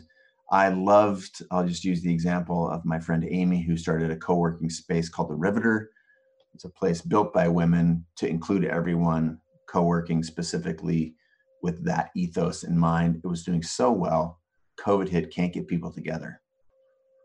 She had great investors, a great idea, very timely idea. So many things were working, and not a lot of us could see a global pandemic coming as a uh, as an easy and swift way to crush a business. If that business happens to be getting people together in a small room, you can see how that would have a negative effect. I believe that Amy did virtually everything she could uh, to create success that she was you know, experiencing through what I felt like was merit and then to have um, a global pandemic wipe it out. Um, again, you can do all of the things right and still not get the outcome you want. That is in part why I recommend you not be attached to the outcome and you start to attach yourself to the process, the part the process that Lance shared about loving writing and putting it out there. And the end result may not be what you envision, but one thing is for sure, and that you will grow in the process of whatever it is that you are doing, whether it's uh, becoming better at cultivating community, a community waiting to receive your work, whether it is you're working on your craft, whether you're trying to find your core community that is the overlap between the craft and the focus communities. I don't have any experience with anyone saying that none of the work that they put in on those things was not, not helpful. Only the opposite is true, that they learned something from that. And as we said back in week one, the cool thing about the creative process and about creativity is no effort is ever wasted. All right, so I'm going to do a little recap here. Three topics for today on Amplify, where you need to find your people, do the work to think about communities and join them, build your audience. Building an audience is not just social media. Building an audience is developing a relationship, a one on one, small number of relationships with people who are actually ready to receive your work. These are not co craftspeople. These are not people that are in your industry necessarily. These are people who buy and consume whatever it is that you're making, or they subscribe to services that you're providing. And and then launch. When you launch, decouple the results of the launch with who you are as a human being sharing and shame are un- unnecessarily connected. I'm encouraging you to disconnect the shame or the, the the the worry or the sadness, the guilt, the any number of these negative emotions with the process of sharing your work. You are not your work. What you are doing is learning how to create an audience because everyone who has cultivated success for themselves has cultivated an audience ready to receive their work. So that's what you're working right now, right now, and decouple shame and embarrassment. Part of the way that you do that is writing, is reading that quote, "The man in the arena," writing down people who actually matter to you, and if the criticism that you're getting is not from someone who's on that list, keep going. I want you to do the homework. I want you to do that list of people whose opinions of you actually matter deeply to you not just sort of on the surface. It's nice if your neighbor likes you, but not required. Two, I, I want you to identify your communities craft, focus, and then core. I want you, and I'm, I'm using again, Lance, thank you so much for sharing. You were amazing at this start putting work out there where your community, the community that you love to have who are clamoring for your work, where you think they, they hang out, start putting your work there. End consumer. Who's the customer that will actually write a check, would sign up for an email newsletter, would give their text, their, their email, whatever, to be a part of your community. Start adding value to those people where they are. Do not expect them to you know come to you you have to go where they are so put your work into lots of places and a lot of this has to do with learning how to be very uncomfortable. Because although we are social animals, we have been conditioned to be risk adverse. We look at being rejected um, by a publisher or not getting very many likes on our Instagram post as the saber-toothed tiger. Neither of those things are true. The being rejected by a publisher and not getting very many likes is not going to have um, a near term negative effect on your ability to stay alive. So remember that you're working against your biology, and your biology wants you to be um, scared and operate from a position of lack. It's through the process of creating over and over again that you're going to disconnect um, the the or you're going to, I guess, um, turn down the volume of the noise in the system that having fans and followers can create. In short, get comfortable being uncomfortable. And then when you do struggle, when you do get a rejection, what I love about Lance's story is that you could say that that was a failure because he wrote a book, tried to get it published, and didn't succeed. Or you can look at that as just a stepping stone. Because will do we believe that Lance will get this book out there? I do, unequivocally. And you can see a lot of other people do too, Lance. So you know, failure is only failure if you stop. and clearly you haven't stopped, Lance.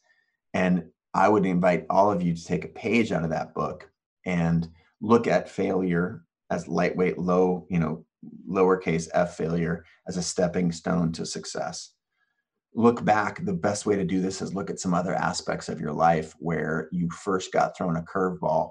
And then what was the downstream effect of that? It either strengthened your resolve, helped you learn new skills, um, made you turn in a different direction where you didn't expect to create success, and you certainly then, you know, were able to find something. You can look backwards at a number of these elements of rejection or failure in your life and recognize how critical it was to where you are now. Remember when you wanted what you have or what you're doing or who you're becoming right now. Remember that because chances are it wasn't all that long ago.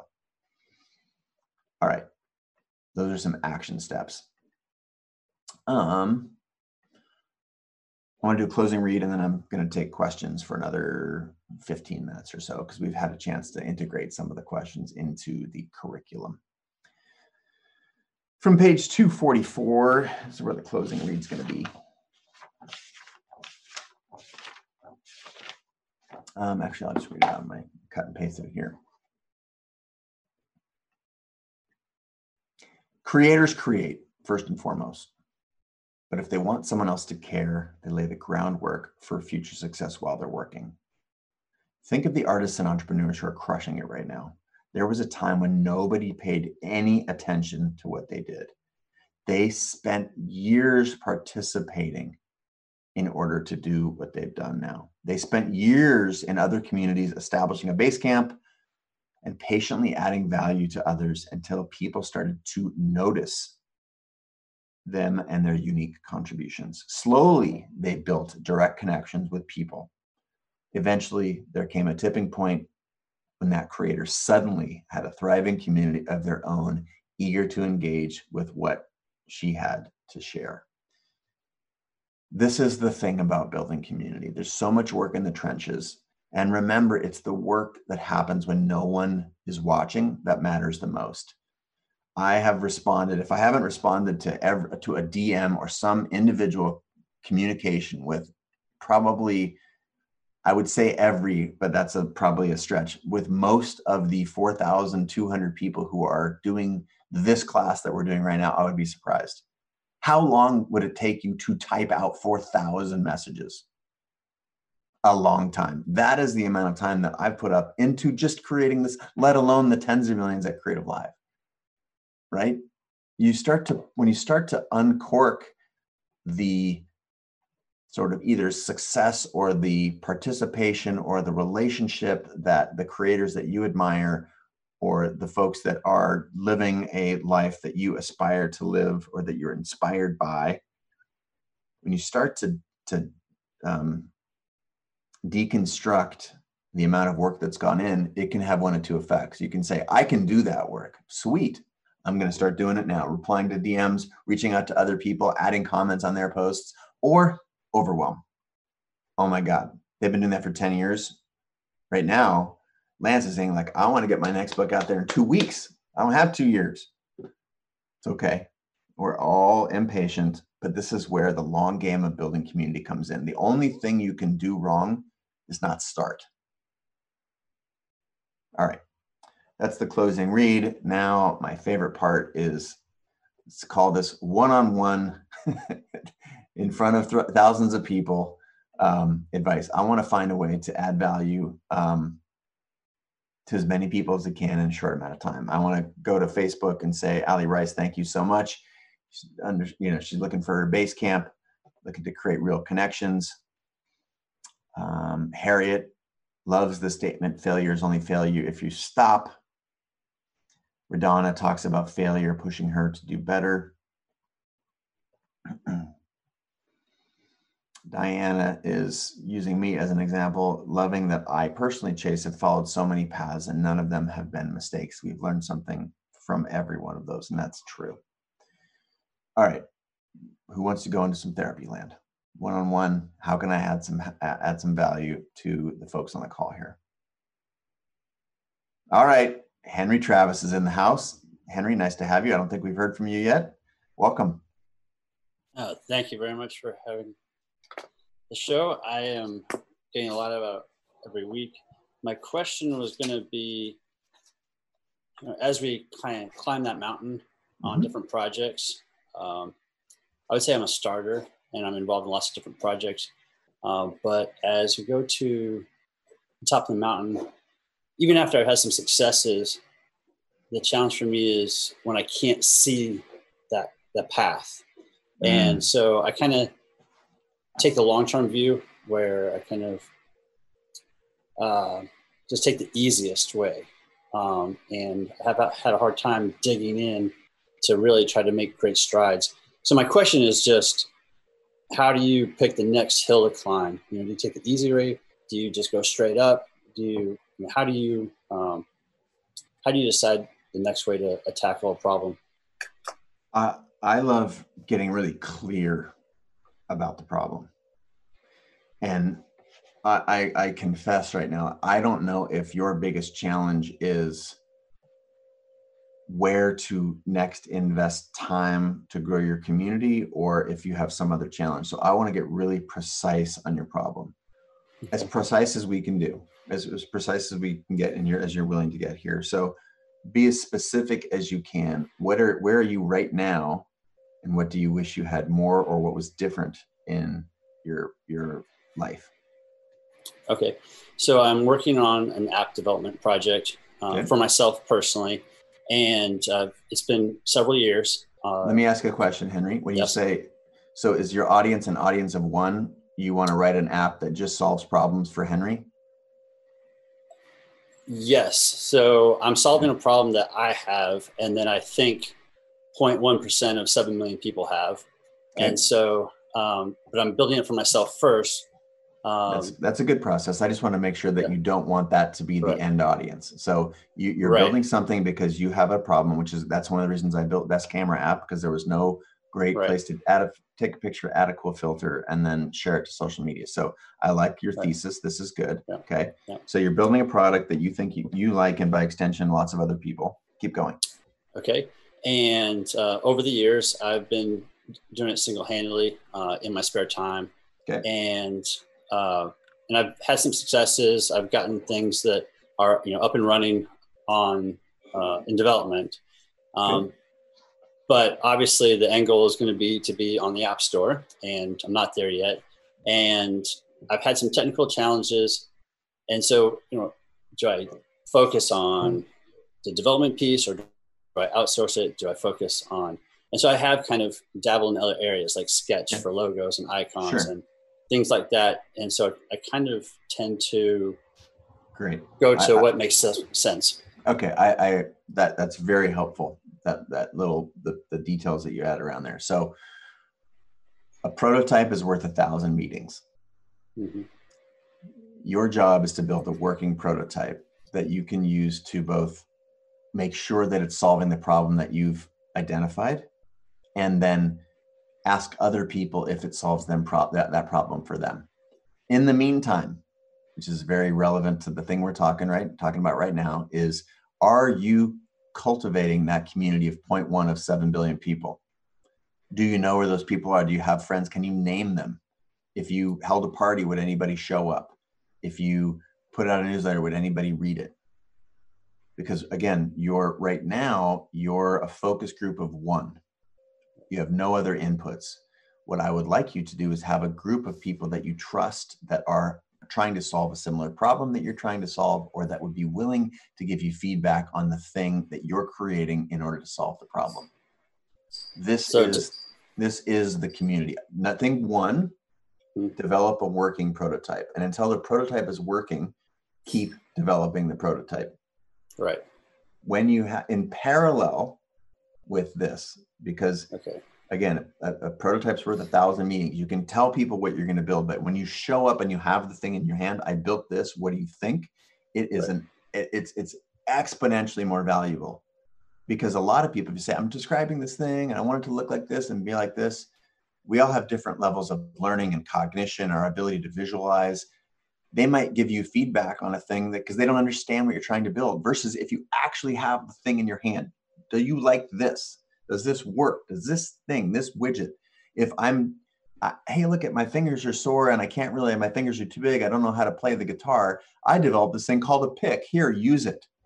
Mm-hmm. and a person who's been playing their guitar the whole life has never seen a pick is like wow this is incredibly useful.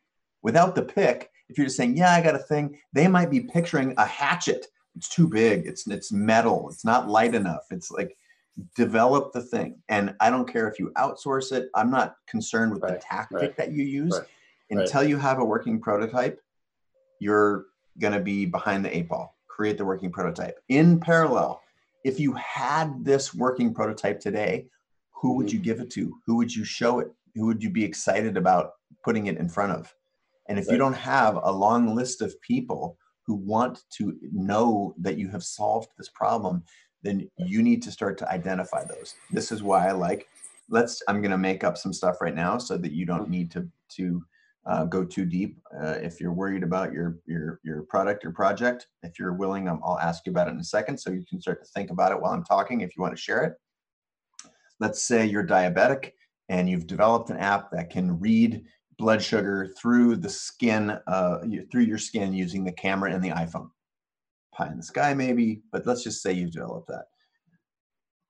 Do you have a relationship with the American Diabetes Association? Do you are you a member of the trade organizations? Do you show up where people who have diabetes want to get more information? Do you have a blog where you write about having diabetes and what you do to to put it at bay, to manage it, to work on cures. This is what I mean by building a community of people because once you have the prototype, then you can set it in front of these people. I don't care if there's a hundred, a thousand, or a hundred thousand people who have diabetes or are oriented around solutions for diabetics.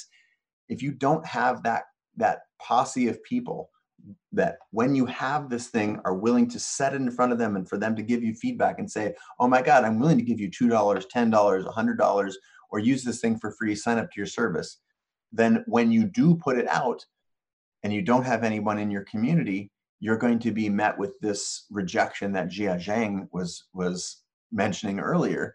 And it's not because the product's not good. It's a false negative. You've gotten a false negative because maybe the product is amazing. You just don't have any appropriate people to put it in front of.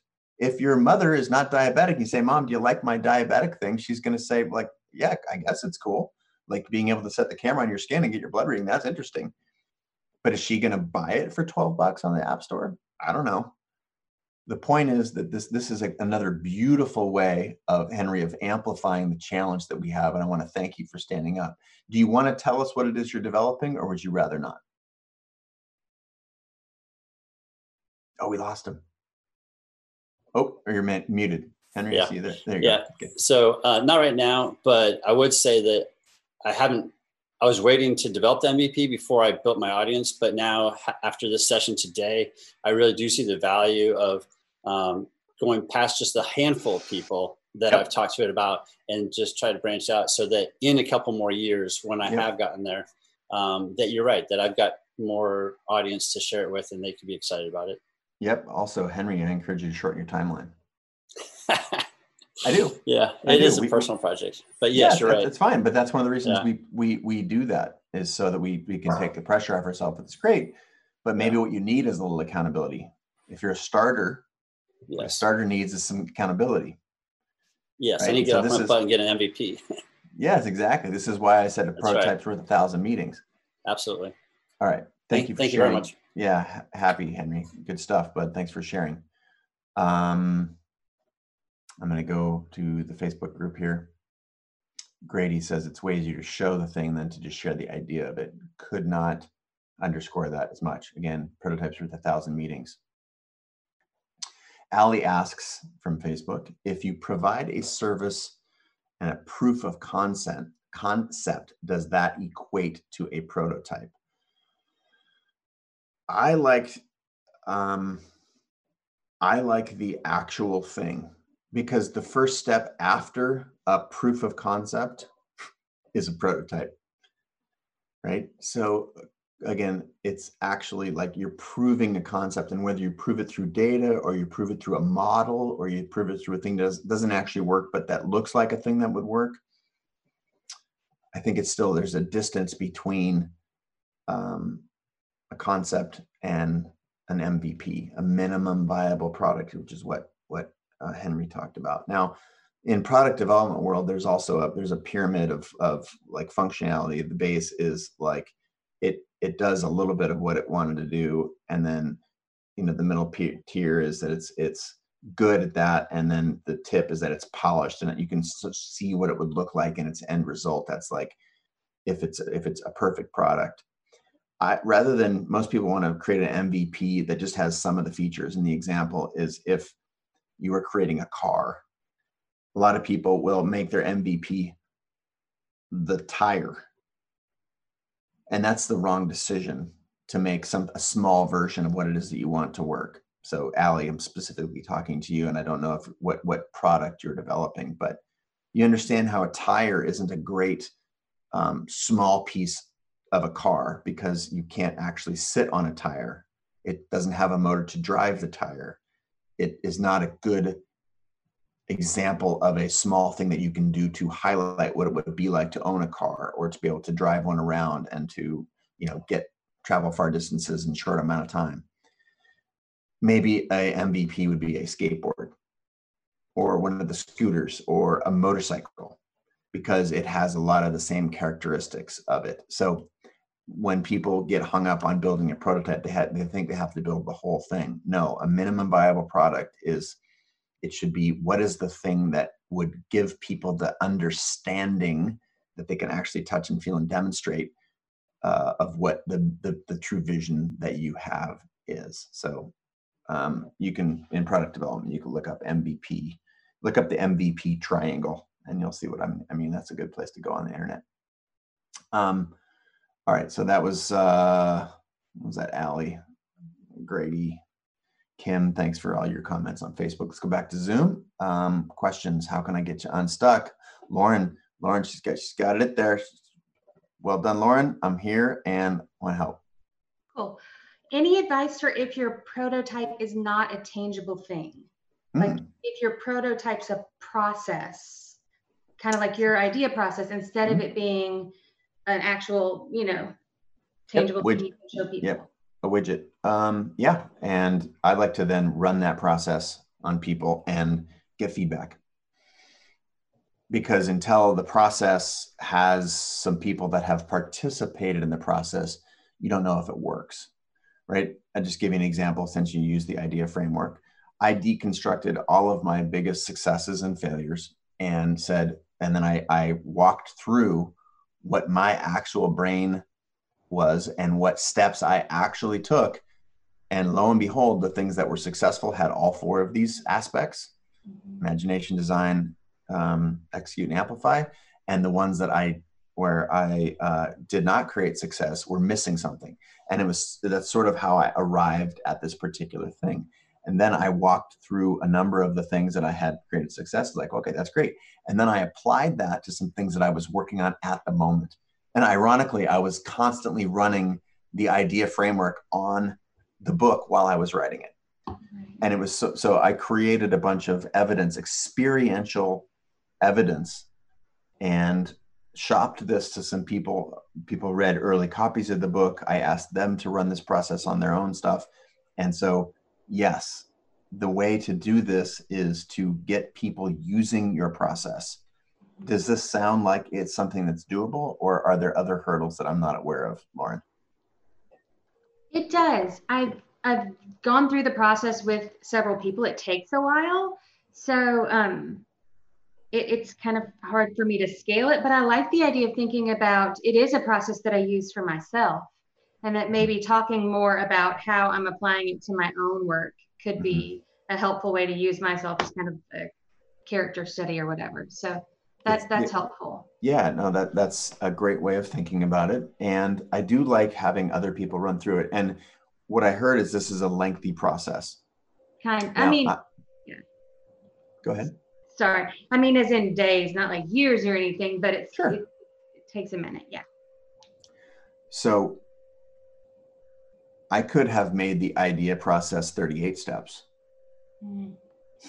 I tried to make it four because four was the right number to ex- express all of the different pieces that I needed to express, but there were no extraneous steps in there. Right. So, as a mechanism for developing, this is a little bit more in sort of product development land, and I'm lending some of my experience developing, you know, apps and processes and then books around these processes like we're doing here. I would encourage you to make it as tight as possible. And this is true, it's like a draft and the thing that you're going to learn when you run someone through a 13 day process, the 13 days is a pretty long time for them to determine whether it works or not, or whether they get value or not. And so you there's a hurdle between, um, you know, you finding out if it works or not. If no one's willing to do 13 things, right? If you're only willing to do eight things, and I'm making this stuff up on the fly here, but I think I'm trying to connect with you on one fundamental thing, and it's it's sort of like a rough draft, yeah. right? the goal of walking somebody through your 13 step process is to reconcile you might be able to do it in eight that might be some feedback that they give you it's like man you had me until you know day six and then i sort of lost interest because i whatever the thing is that's specifically why you prototype something and get feedback beyond just yourself mm-hmm. because that will help you refine it and this is the example with the book is if you all had read the first draft that i turned into the publisher I don't think you'd be here. Just frankly, I wouldn't. I don't think you'd show up. Maybe you would, but it got so much better over time. And this is one of the reasons that you cultivate a community. If you don't have people who are willing to give you feedback on the things that are other people who are in the arena, who are mm-hmm. doing the kind of work that you're doing, or are willing to give you this raw feedback, then you're shortchanging yourself. And this is a great example of how you have a 13 step process. Of course, I'm making this up, a 13 day process, and you're trying to imagine having no one to turn to makes it very hard to make that product better, that process better, what it is you're making better.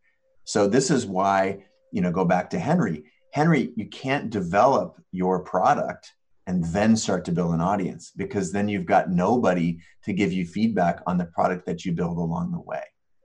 Now, I'm trying to use this stuff as really like simple examples, but you see how easy it is for me to point at having a lack of community as a barrier between where you are and where you want to be. Right. And this is what this is like the puzzle piece that I feel like we're just cracking right now here, two hours and 10 minutes into this thing. It's like, oh shit, they're important in every step of the process after I identify myself as a creator. Everything beyond that, there's a community is a community is valuable, not required. The scale of our ambitions can be all over the map, but having a community makes it easier, better, faster, probably more enjoyable because we're social animals. Thank you, Lauren, for sharing. I appreciate you.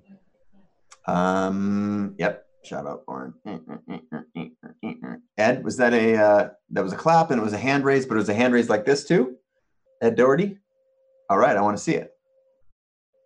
Yeah, um, I, I'm working on a second career. Um, I'm 64, and I've been doing photography. I mean, I shot Eric Heidens images in the 80 Olympics uh, from the sidelines, of course. Um, and I've been shooting photography for a long time, and I'd like to try to make it into something like a business. Okay. But I keep getting caught up on, well, I'll find a book, the dummy's book to setting up a photography practice, or any number of books that are out there that you know how to do it, and I just get stuck on the preparation. Mm-hmm. I guess I need some idea how to kick me over to the next step or go to sure. the next. Sure, sure. Um, this isn't an area where I have a lot of knowledge. um, so you're in the right place.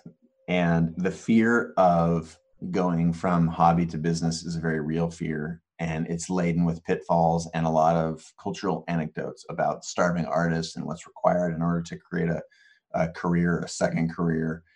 Um, I want you to try and you know put all that bay at bay for a second and and and maybe even just ignore all of that feedback that you may have heard. Or very importantly the stories that you're telling yourself about what it takes and about what you can do.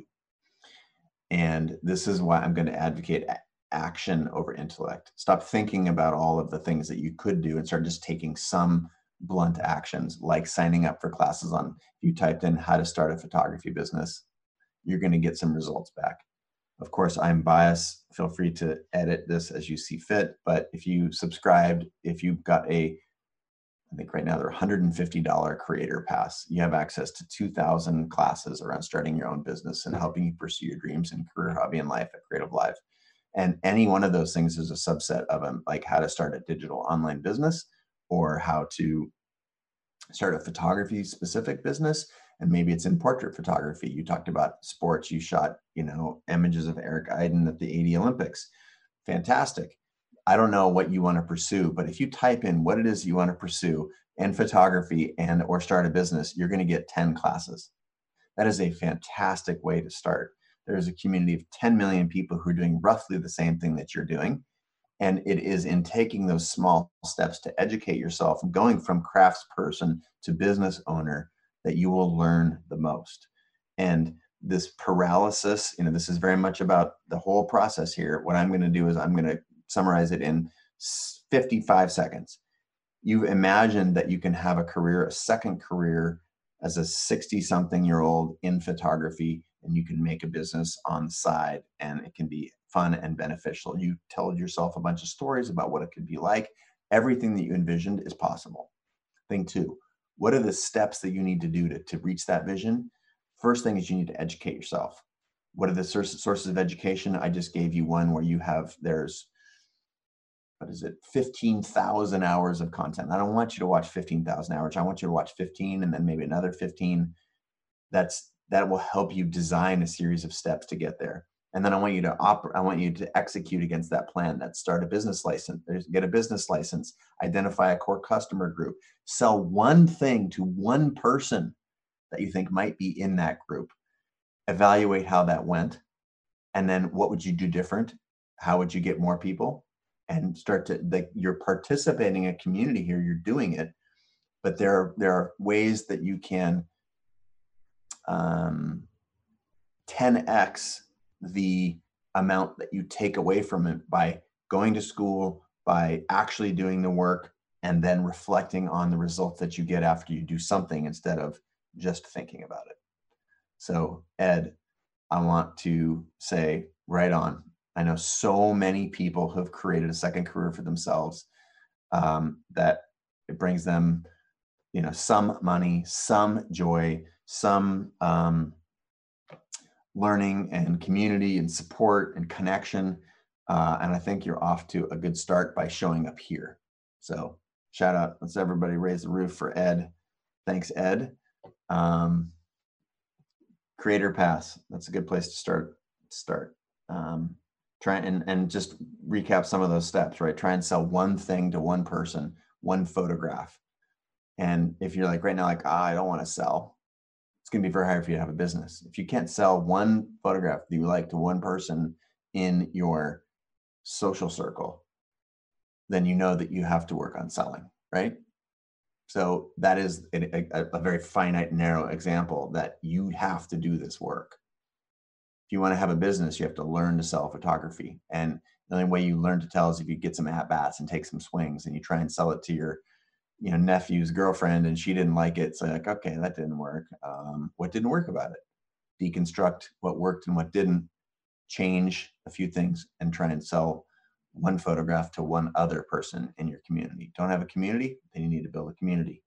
You start to see the whole the whole ecosystem come together. I just want to give you a shout out. I can't wait to have you come back to me in a year and say got a thriving business the 150 bucks I invested in CreativeLive Creator Pass was the best 150 bucks I spent all year. If you can't say that, I'll personally write you a $150 check. If you can find a better way of investing $150, let me know. I, otherwise, I will personally, uh, I'll do it in cash. I know you're not supposed to put cash in the mail, but I'm happy to mail you cash, Ed. All right. Other questions that I might be able to help? Gwen from Facebook looking at a great visual tool she's trying to uncover to help lock down the who, what, where, when goals, etc. Big thank you specifically to you, Ed, from Gwen Kennedy. Juicy Ninja says, I have nothing. How can I make something? Well, uh, if you have nothing, spend $14.99, get a hardback copy of the book and walk through the steps. I bet you'll be further along than you are right now. Other questions? I'm going to try to rapid fire these a little bit more. The couple have been deep dive case study type stuff today, but um, anyone have a, a, question that I might be able to help with here as we wind down? I'm going to take uh, just a couple more. Lammy wants to know, Lammy Tan, as creators, we're faced with so many setbacks along the way, and some of these setbacks really eat at our soul. How do you know you're doing the right thing? How do you push through these setbacks quickly and continue on the journey? Recapping today's session, make a list of the people who you really care about and who you want to have their favor and connection. And if the people who are criticizing you are not on that list, um, condition yourself to ignore it by continuing to do work in the field. If they are not in the arena, if they are not further along in the process than you are, then you taking advice from them is likely futile. Um, this is a muscle, this is a habit, uh, the ability to shut out haters or to not get dissuaded from your dreams by people who've given up on theirs. The way that you do that is through repetition. So there's no way around, there's no, if there was an easy path, if there's a shortcut to doing this, everyone would be taking it. That's part of both the good news and the hard part of, of this process. The hard part is that there are no shortcuts. The good part is that that means if you are willing to do the work, the riches, the upside, the benefit, the connection, the recognition that you are a creator and that you cannot just create to have your dreams is within your reach. Liz is on Zoom, dancing to ask a question. Where you at, Liz? Oh, I see Ryan right there. Okay, she's down. Liz, please Uh-oh, what's happening? Why? Can you unmute that, Nasa? Yay! Thank you. Yay! People. Good, that was thanks. a very active uh, request. Hi, Chase. I love it. I love it. Sorry, I can only my computer screen is limited to the screen that I'm mirroring over at the CreativeLive broadcast, so I don't get to see everybody on the Not Zoom calls. We're well, all well, the Zoom battle. Welcome, Liz. Share your uh, question. Um, my question is, I'm listening to what you're saying about creating a community, and you're talking about the long, slow grind that it is, mm-hmm. and I appreciate that, and we'll get on it. But I have the field of dreams problem, which is to say, I did build it with the whole. If I build it, they will come. So I have the finished product; it's ready to go, and I lack the community, which leaves me in this stagnant space that you're describing. So my question is, you've talked about the long, slow grind, and we all have to honor that process. Do you have any thoughts on the fast forward version, or like the most effective, most quick and the, efficient? Great, the efficient. Great. How much time are you spending every day building community? Minimal right now. This is very much still side gig. So I absolutely the slow version is necessary. Great. No, this is like I just want to highlight right. That's why my first question was not an accident. I just want to highlight that the gap between where you are and where you want to be is directly proportional to the amount of energy that you can put into it. So the the fast forward tip, if you will, is you have to apply effort toward building community. So let's mm-hmm. assuming assuming you can create an hour plus every day. I do not know what. Can you tell me what what area of the universe, what what um, industry or whatever what it is you've created is? Sure. Sure. Uh, I make earrings out of recycled gift cards. Awesome. So, I don't need to know more. So there, it, I bet there are 10 million people on Instagram who are in jewelry design, jewelry making, Etsy, craft sellers, buyers of jewelry, fine or otherwise. My recommendation is if you search that and you search the top hashtags in that Instagram world, that you will get a number of accounts. Follow those accounts every time they leave a comment, and I would time box this and have it be work that you do, not just this. Mm-hmm. But I sit down at six in the morning and I until seven, I actively leave comments on the top 10 or 20 hashtags or trending topics or accounts that are the most um, inspirational to me or the most like what I want to do or have elements of communities that I would like to build and grow and do that every single day for a year. Mm. If you put in an hour a day or two hours on, you know, Mondays and then back on on Wednesday, my point is if you have a regimented approach to building community, and by that I mean add value to others, don't just say like, hey, hands up emoji, like awesome, love what you're doing. And you did that on the top, you know, again, 20, 40 accounts that are in the world the jewelry design that you're interested in or in the Etsy communities that buy and sell this kind of jewelry, that if you did that every day for an hour, you could leave a lot of comments in an hour. Okay. That some of those people will comment back, will go look at your site. And if on your Instagram page, I bio, I publish, you know, everything I created over the past week, or I publish a new series of my jewelry every month or i have you know here's what i do at this shopify store link in bio. If you if you this is actively no notice you're not saying like hey i'm liz come look at my shit. What you're saying is like i love what you're doing. This is amazing. How did you do that? What wire did you use? What gauge is this?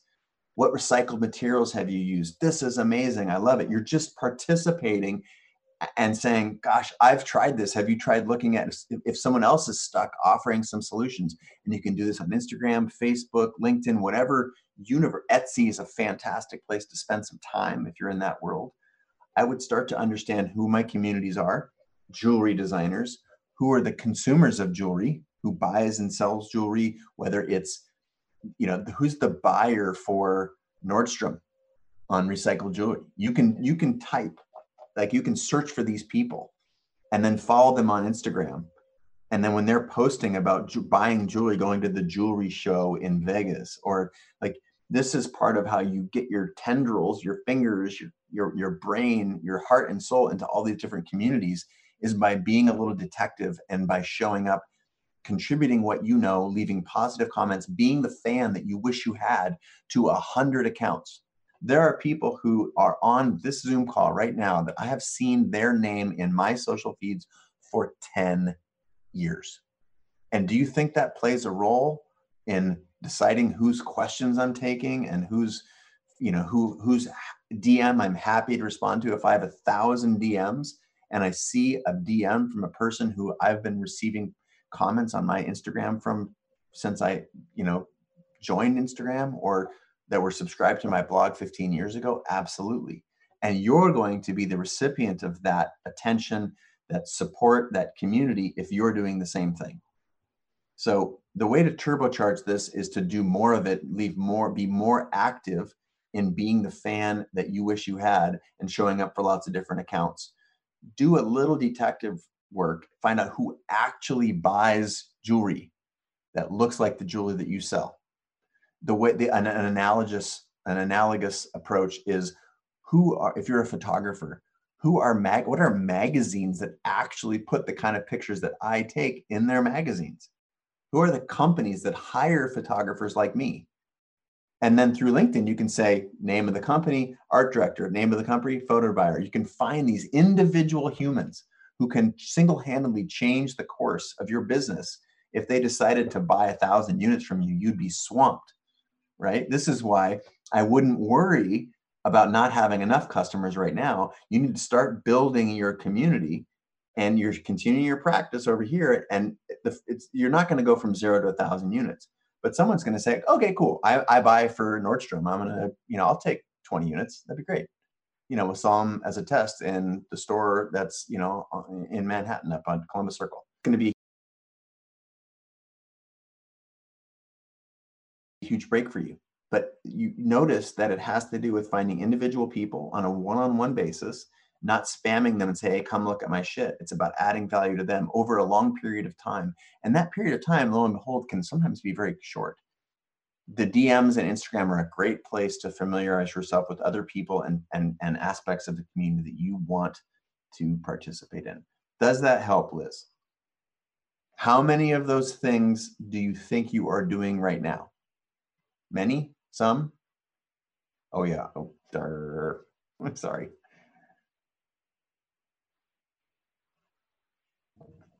Um, yeah, I am doing them, but I'm definitely being more sporadic about it. I've mm-hmm. had the sense of the gap between where I am yep. product wise and where I am getting it out to the world wise. Totally. This is so, why we're this is why we're over indexing on Amplify because most people it's very easy to see that my skills aren't where I need to be. The jewelry quality is not right where I want it to be. I can't afford the kind of gems that I want, or I can't afford the kind of materials, or there's a gap there. It's very easy to see the gap in your product because I can look at my photograph and look at the magazine and say, hmm, I need some work. But on community, there's this big gap because we don't know what it took to build the community. That's why I'm telling you that this is, you know, you're looking at 20, the fact that there's thousands of people in this class is, you know, a, a, a virtually a, an adult lifetime's worth of cultivating that community.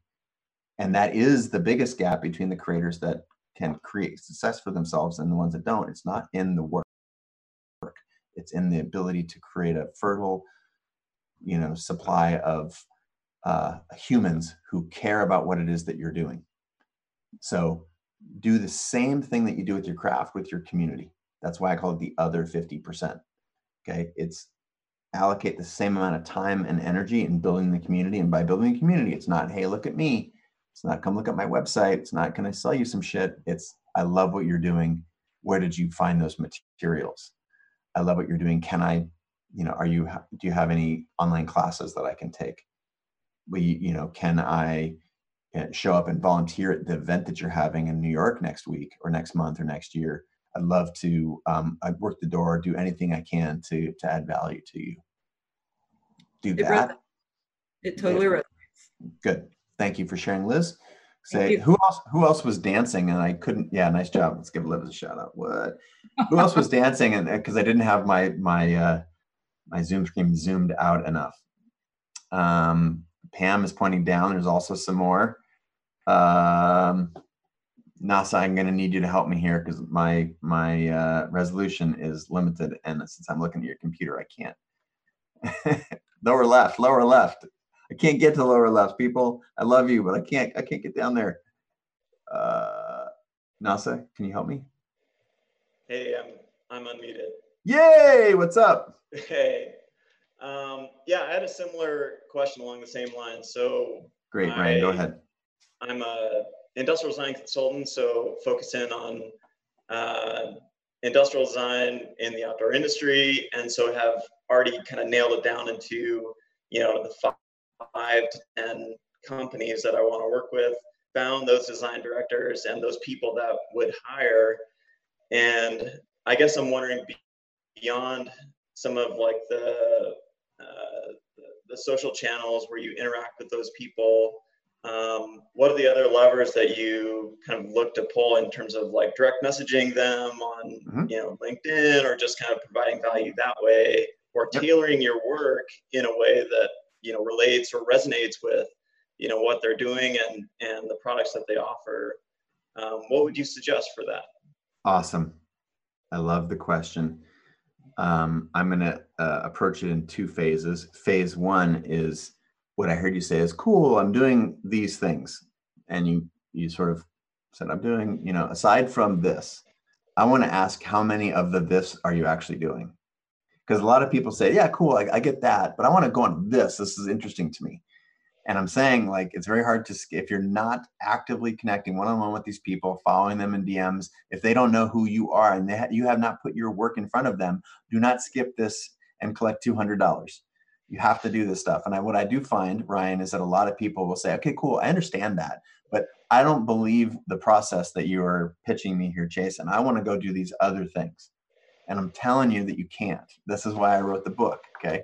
It's because it, it, it matters. And I don't want you to skip. Now, to be fair, there are lots of different ways. There's a, you know, lots of different paths that can get us to where we want to go. But I, I, I say this because a lot of people skip the things that make them uncomfortable in order to get to the things that they're either curious about, that are shiny or new, and they, they, they don't do the work that's required. So I don't know if that's at all you, and I'm not gonna I'm not gonna ask you to turn your soul inside out for us and say, yeah, you're right, you caught me in a lie, Chase. I don't think that's the case, Ryan. I think you're you're mostly aligned with what we're trying to do here. But I will now give you phase two of the answer is I'll tell you a bunch of different things that you can do. I would say following them, commenting on them on their social channels sustainably for a year. Every post.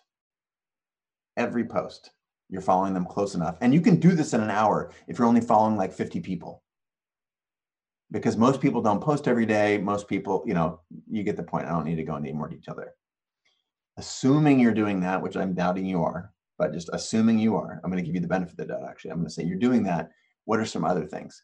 Most of these design directors, I know enough about the outdoor industry to be dangerous. Um, they go to OR, and that's where a show where they buy and sell and they connect and meet with other people. This is where they review portfolios of designers and buyers and sellers. And I like to know, I like to find out a way to get into the OR trade show. I like to find a way to show up at um, in real life events where I know these people are. And a lot of times, if you're following them on social, you can say, Hey, I'm going to be at, or I'm speaking on a panel with, or I'm continue to show up in those worlds. So yes dm yes follow them on all of the social channels yes comment and add value and here's a, a, a, large one a missing piece of the equation for so many people if you actually want to contribute to their to them have you tried asking them or do you know the process by which they hire designers or that they license product ideas from people if you do not know that mechanism it is your job to find out and an analogous, again, I don't know much about your industry, but an analogous one is I find out what are the possible ways that National Geographic could hire me as a photographer. They can license a picture I already have, they can send me on assignment, they can fill in the blank any three others. But usually, then you can start to say, okay, well, they're not going to just take a chance on me and, and hire me for an assignment, especially if they don't know who I am or if they don't have a relationship with me. So, have they seen my work? Have you put your work in front of them such that they are saying, wow, that's badass? And a way to do that is like, hey, I'd love to share with you some of the things I'm making. Um, and certainly, if I'm a na- I want to be a National Geograph- Geographic photographer, again, not your industry, on purpose, so that you can do your own attribution.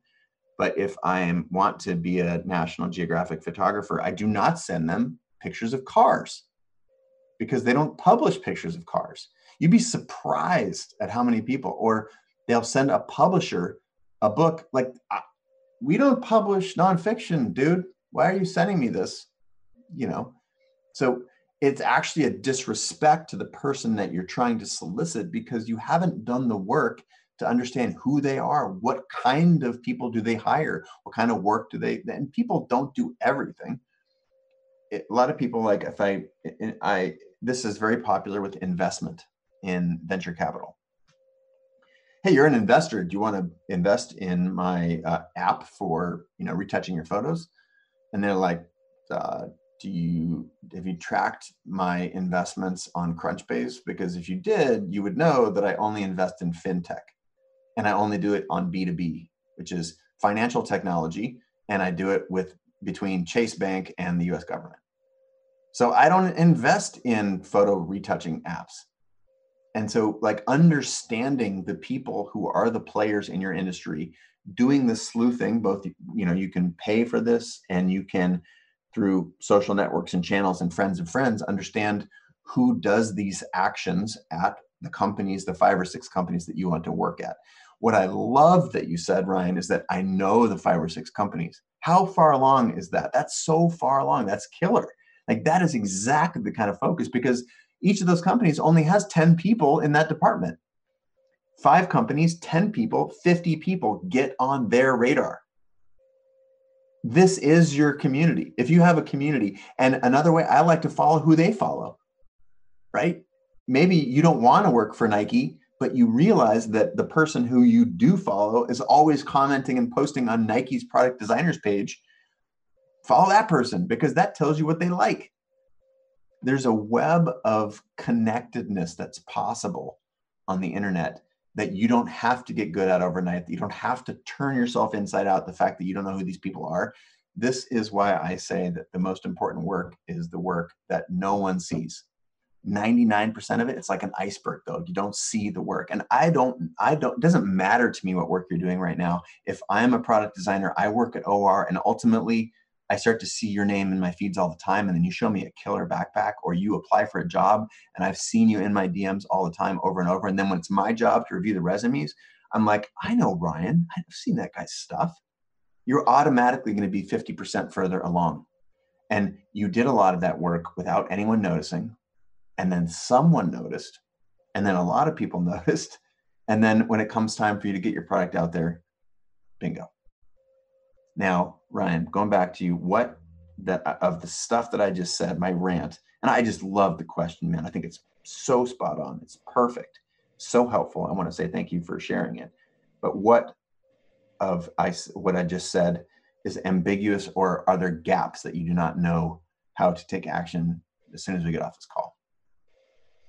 No, I think it was super clear and super actionable. Um, I think it's just applying it and applying that same focus to the social channels, kind of leaving the other uh, kind of noise away mm-hmm. from the social channels and just focus on the signal and just focus on the people that you know are important. I think that you know I I kind of was thinking about your you know the total addressable market and the serviceable serviceable addressable market to the target market and really just trying to hone in on the target market as opposed to getting distracted by you know everything that's out there and the whole industry and i think that's that's the same diagram that you have on 228 yeah. is like honing in on where that venn diagram kind of overlaps yeah this is why you know the homework for those folks who are listening or watching right now is to actually do that work because you you find a lot and you're like oh this is not correct i'll, I'll tell you that when i was writing this chapter of the book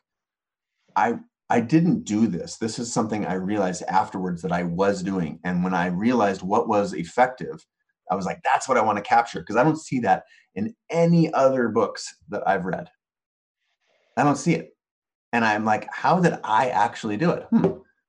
I didn't, I wasn't a part of the photography community for a long time because at the time I characterized them as slow moving and behind the eight ball on technology and unwilling to share their trade secrets, and that the photography industry was behind where technology was going.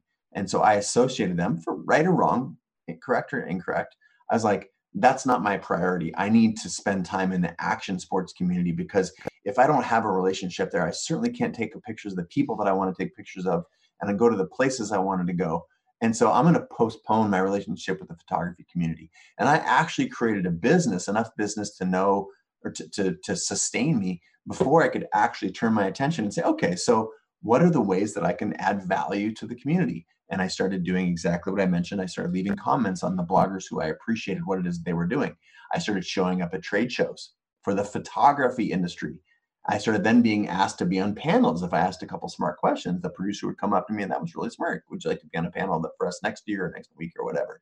So the the pursuit of multiple different communities and actually spending the time to deconstruct where value is or whether it's target market or whatever you know terminology you want to do to establish your, your venn diagrams doing so with intention with the goal of uncovering how to spend your time and effort and energy is a very very valuable goal.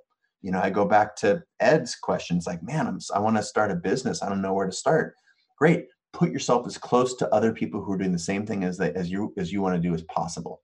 You think you know, like we're taught to to fear that because then i'm putting myself around all the competition now you're going to learn so much in such a short amount of time from sniffing the trail of the people who are doing what you're doing or want to be doing and those who are creating success and those who are not um, that there's just an infinite there's a trove of value there. So shout out to you ryan a for um, showing up here in the question section and uh, and asking a really valuable and hopefully again um, getting an answer that you find is actionable. So perfect. Thank you. Awesome. Thank you. I said I was going to be done by uh, 12 and here we are at 1245. Um, I'm happy to take one more question because those of you are like, oh my gosh, the, my omelet's burning or my, you couldn't really have cooked an omelet for two hours and 45 minutes. That's a terrible, terrible example. Um, all right. Um, is it Sochi? Sochi, go for it. I'd love to hear from you. Hi. Hi. Uh, yes, you are correct. Very correct. Um, so I uh, I've been working on a documentary. I actually work in the movie business as an assistant director, so I'm on the management side. That's my day job. And for the last five years, I've been making a documentary. Cool. And uh, I, you might have answered this question just in the last conversation with Ryan. I I do have a community of people that are supporting me through these days and years and are waiting to see the movie.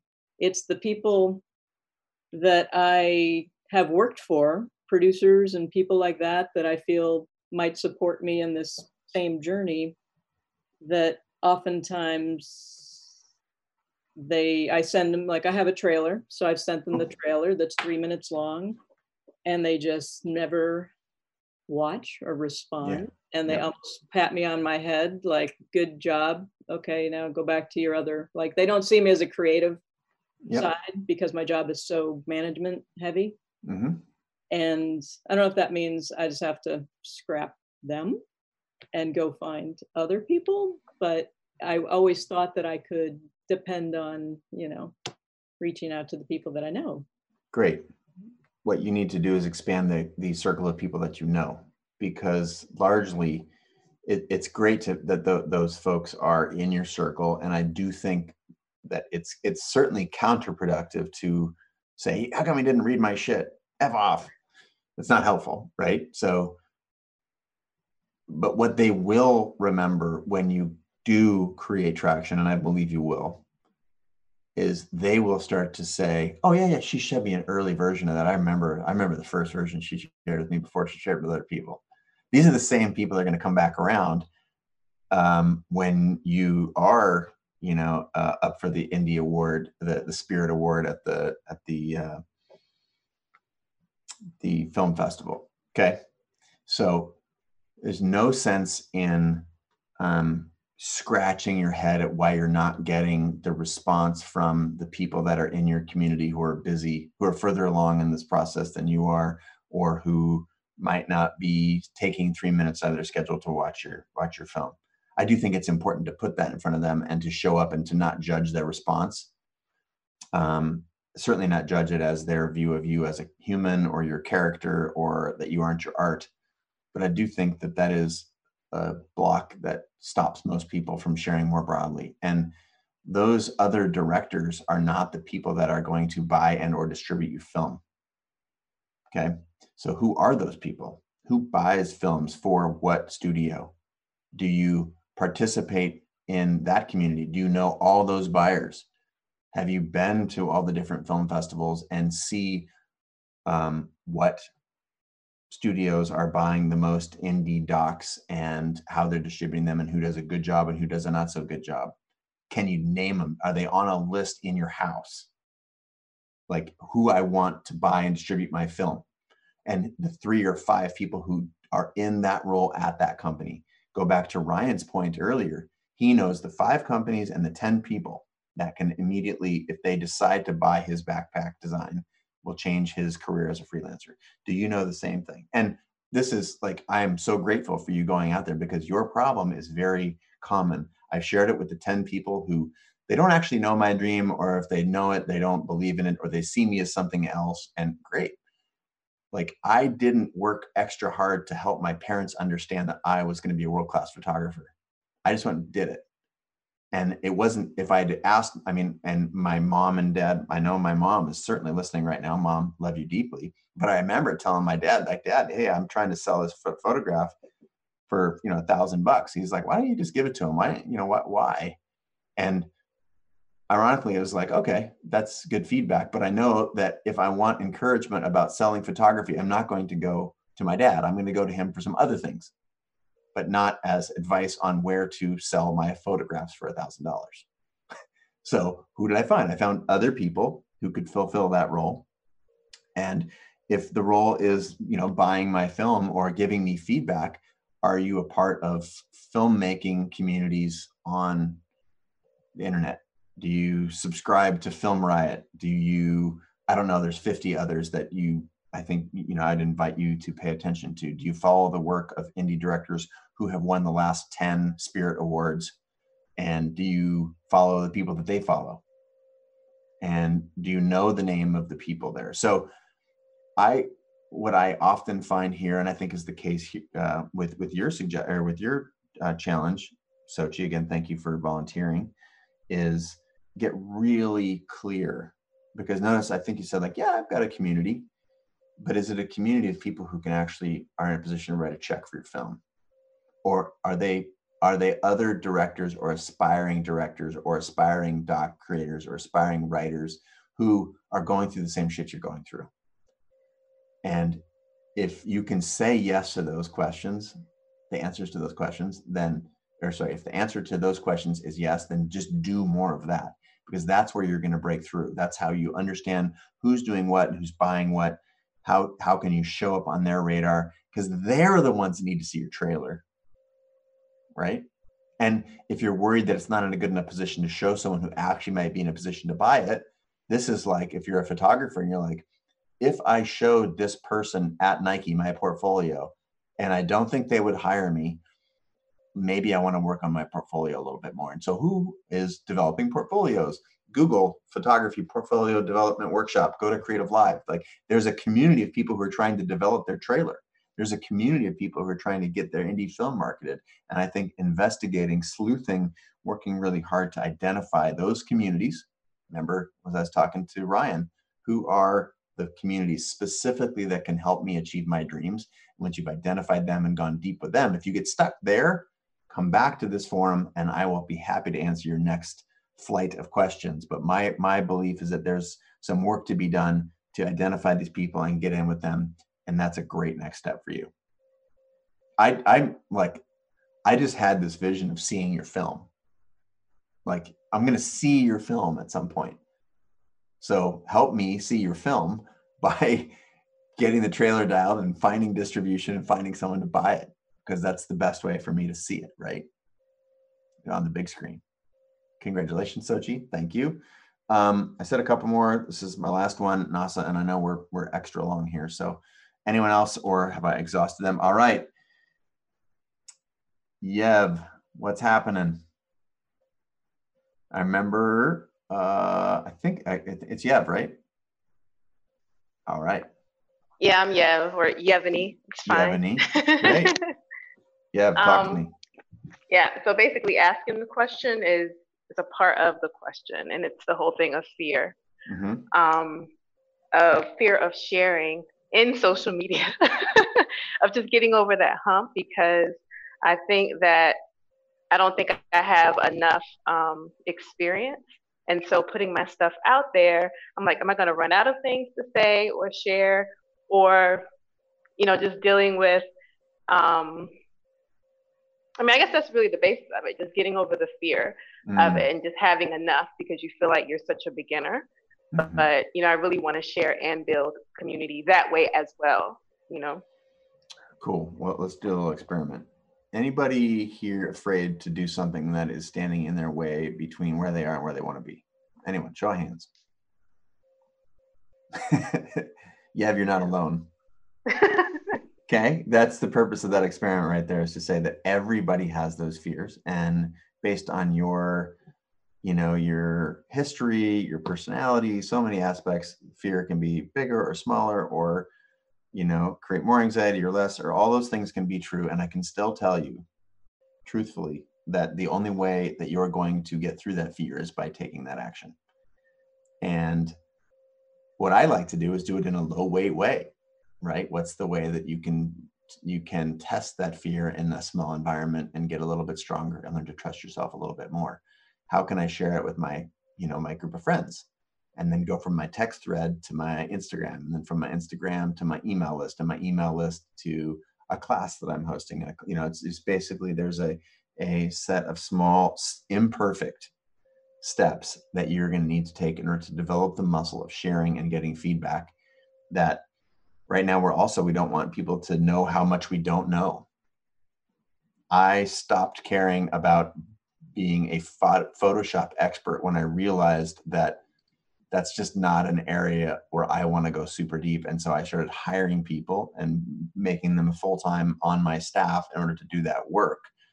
And so it was, there was a, a, time there, again, I mentioned earlier in this call, joining the photography industry, and where people would talk about Photoshop. And I'm just like, yeah, you know, I've chosen to hire that. I can describe what I want, and I don't want, I want to double down on the things, my strengths, rather than try and being a, a slightly above average Photoshop expert, regardless of you know whatever industry you are trying. You're you're you know for everyone who's watching and listening, the point is the same: is getting comfortable being uncomfortable. And the only way you get comfortable with public speaking is to do more of it. The best way to start out is something small like Toastmasters sit in a room with 10 people who are giving speeches and don't give a speech at first, but watch what someone does who gives a speech in front of 10 people.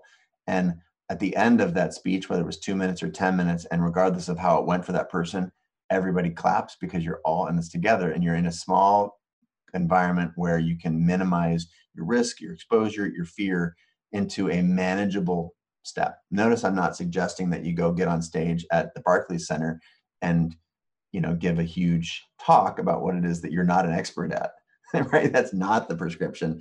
So I'm trying to suggest, you know, anecdotally and actually that finding a way to get start to get comfortable being uncomfortable in small ways that don't matter is a very very valuable exercise for anyone who's facing anything like Yev is facing and specifically for you Yeah. So now I want to open up one more sort of layer of our connection here is is any of that unclear or are there some very specific marching orders that you're asking for today? Yes. Hello? Hello, gotcha. Okay. no, no, no, it, it, sounds clear. Um, you said to start small. Um, mm-hmm. So it could be, you know, some friends and even like a friends of friends, mm-hmm. just a small group and I could share some things with them and maybe even ask for feedback just to get feedback. It doesn't have to be like, you know, judgment, you know, it's just mm-hmm. like, hey, like, what was that? You know, how did you think about, what did you think about that? And then go from there and then just start building. Yeah. And the building part is where it sometimes gets scary, but know that the jump from that text thread to the private group on Facebook is there's probably going to be some anxiety around that. And mm-hmm. the the way to break through that anxiety is to take a small low consequence step. And it's not about thinking your way through it it's about hitting publish right? Hitting share sending it. And if these people aren't aren't, aren't on your short list, your Brene Brown short list, and they give you feedback that's unpleasant, or they're not further along in in your journey than you are, or th- their journey than you are on yours, then you know just take it with a grain of salt. But what you're really trying to do, and as I really I I, I suggest you check out Jia Jiang again, J I A J A N G, just to realize the length that this guy went through to get conditioned that rejection was okay, and it was it really wasn't a no, it was a not yet. So um, remind me what area of work you're trying to develop your product or food. oh, that's right. That's right. I remember. Yeah. Yeah. Cool. Well, I'm yeah. telling you, if you if you invite a handful of friends over and you say, I don't know what I'm doing yet, but I want to start cooking for people. I'm not quite sure if it's a cafe, if it's a food cart, if I want to be a chef at a restaurant. Like, I don't know, but I would love to make you my fill in the blank. Yeah. I believe that that's a great small way to start to get used to getting feedback on the thing that you love. Have a dinner party. And at first, it's two friends that love you deeply, and they're going to say, This is awesome. Or, shit, you burned the thing, or whatever. And then, you know, you, you take that with a little bit of feedback and then say, Cool, I'm going to start doing this every Sunday. And, you know, maybe some Sundays there's 10 people, some Sundays there's two people. God forbid, maybe there's even a Sunday where no one can show up. And then I would encourage you to continue to try and expand your footprint. Cooking clubs in Seattle. Um, you know, just like literally, there are communities for everything. And it's in doing this in small, lightweight ways, cooking for your friends on Sunday, that you ultimately start to carve out your path to be a Michelin starred chef or to be a cafe owner or to be a fill in the blank whatever you have imagined in the previous chapter that you want to do. You down with that? We good? Yes. Thank you. Thank you. Yeah, of course. Thank you. All right, y'all. Um, my uh, batteries are low on my Zoom recorder. That was making me sound like a uh, was it a chipmunk earlier? I want to say thank you for dealing with the technical issues. We at Creative we pride ourselves on not having too many technical issues. So I will own this one. This is a um, I got a new piece of hardware in my mix right there, and I hadn't unboxed it because I thought it was the same piece of hardware that I always use, and then gasp, it was slightly different. So I will apologize for the technical difficulties. It won't be a part of the final recording that is um, saved for this class. So rest assured, you will get a good experience. Um, I value deeply this community. I value your commitment for showing up and for being an advocate for the book. Um, again, I, I read all the reviews, and if you're finding trying to find a way to get on my radar or other people who are like minded, that's a great way.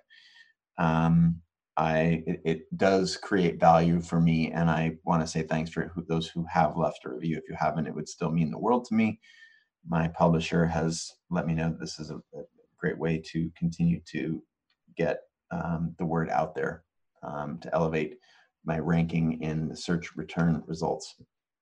Um, I love this community and I know how hard it is what you're working on. And I know you've told yourself a lot of stories. And I only know that because I told myself a lot of stories along the way. And those stories um, don't entirely ever go away, they just change. And we want to make this change for the better. This is a process. And um, whether progress comes in leaps and bounds or small, painful steps, or whether it's two steps forward, one step back, um, a lot of those things are true. What's not true is that um, that the people who you respect and admire and appreciate haven't worked really, really hard to create a lot of the success that they've done for themselves, that, that, that they have made for themselves, and that that is available to you as well.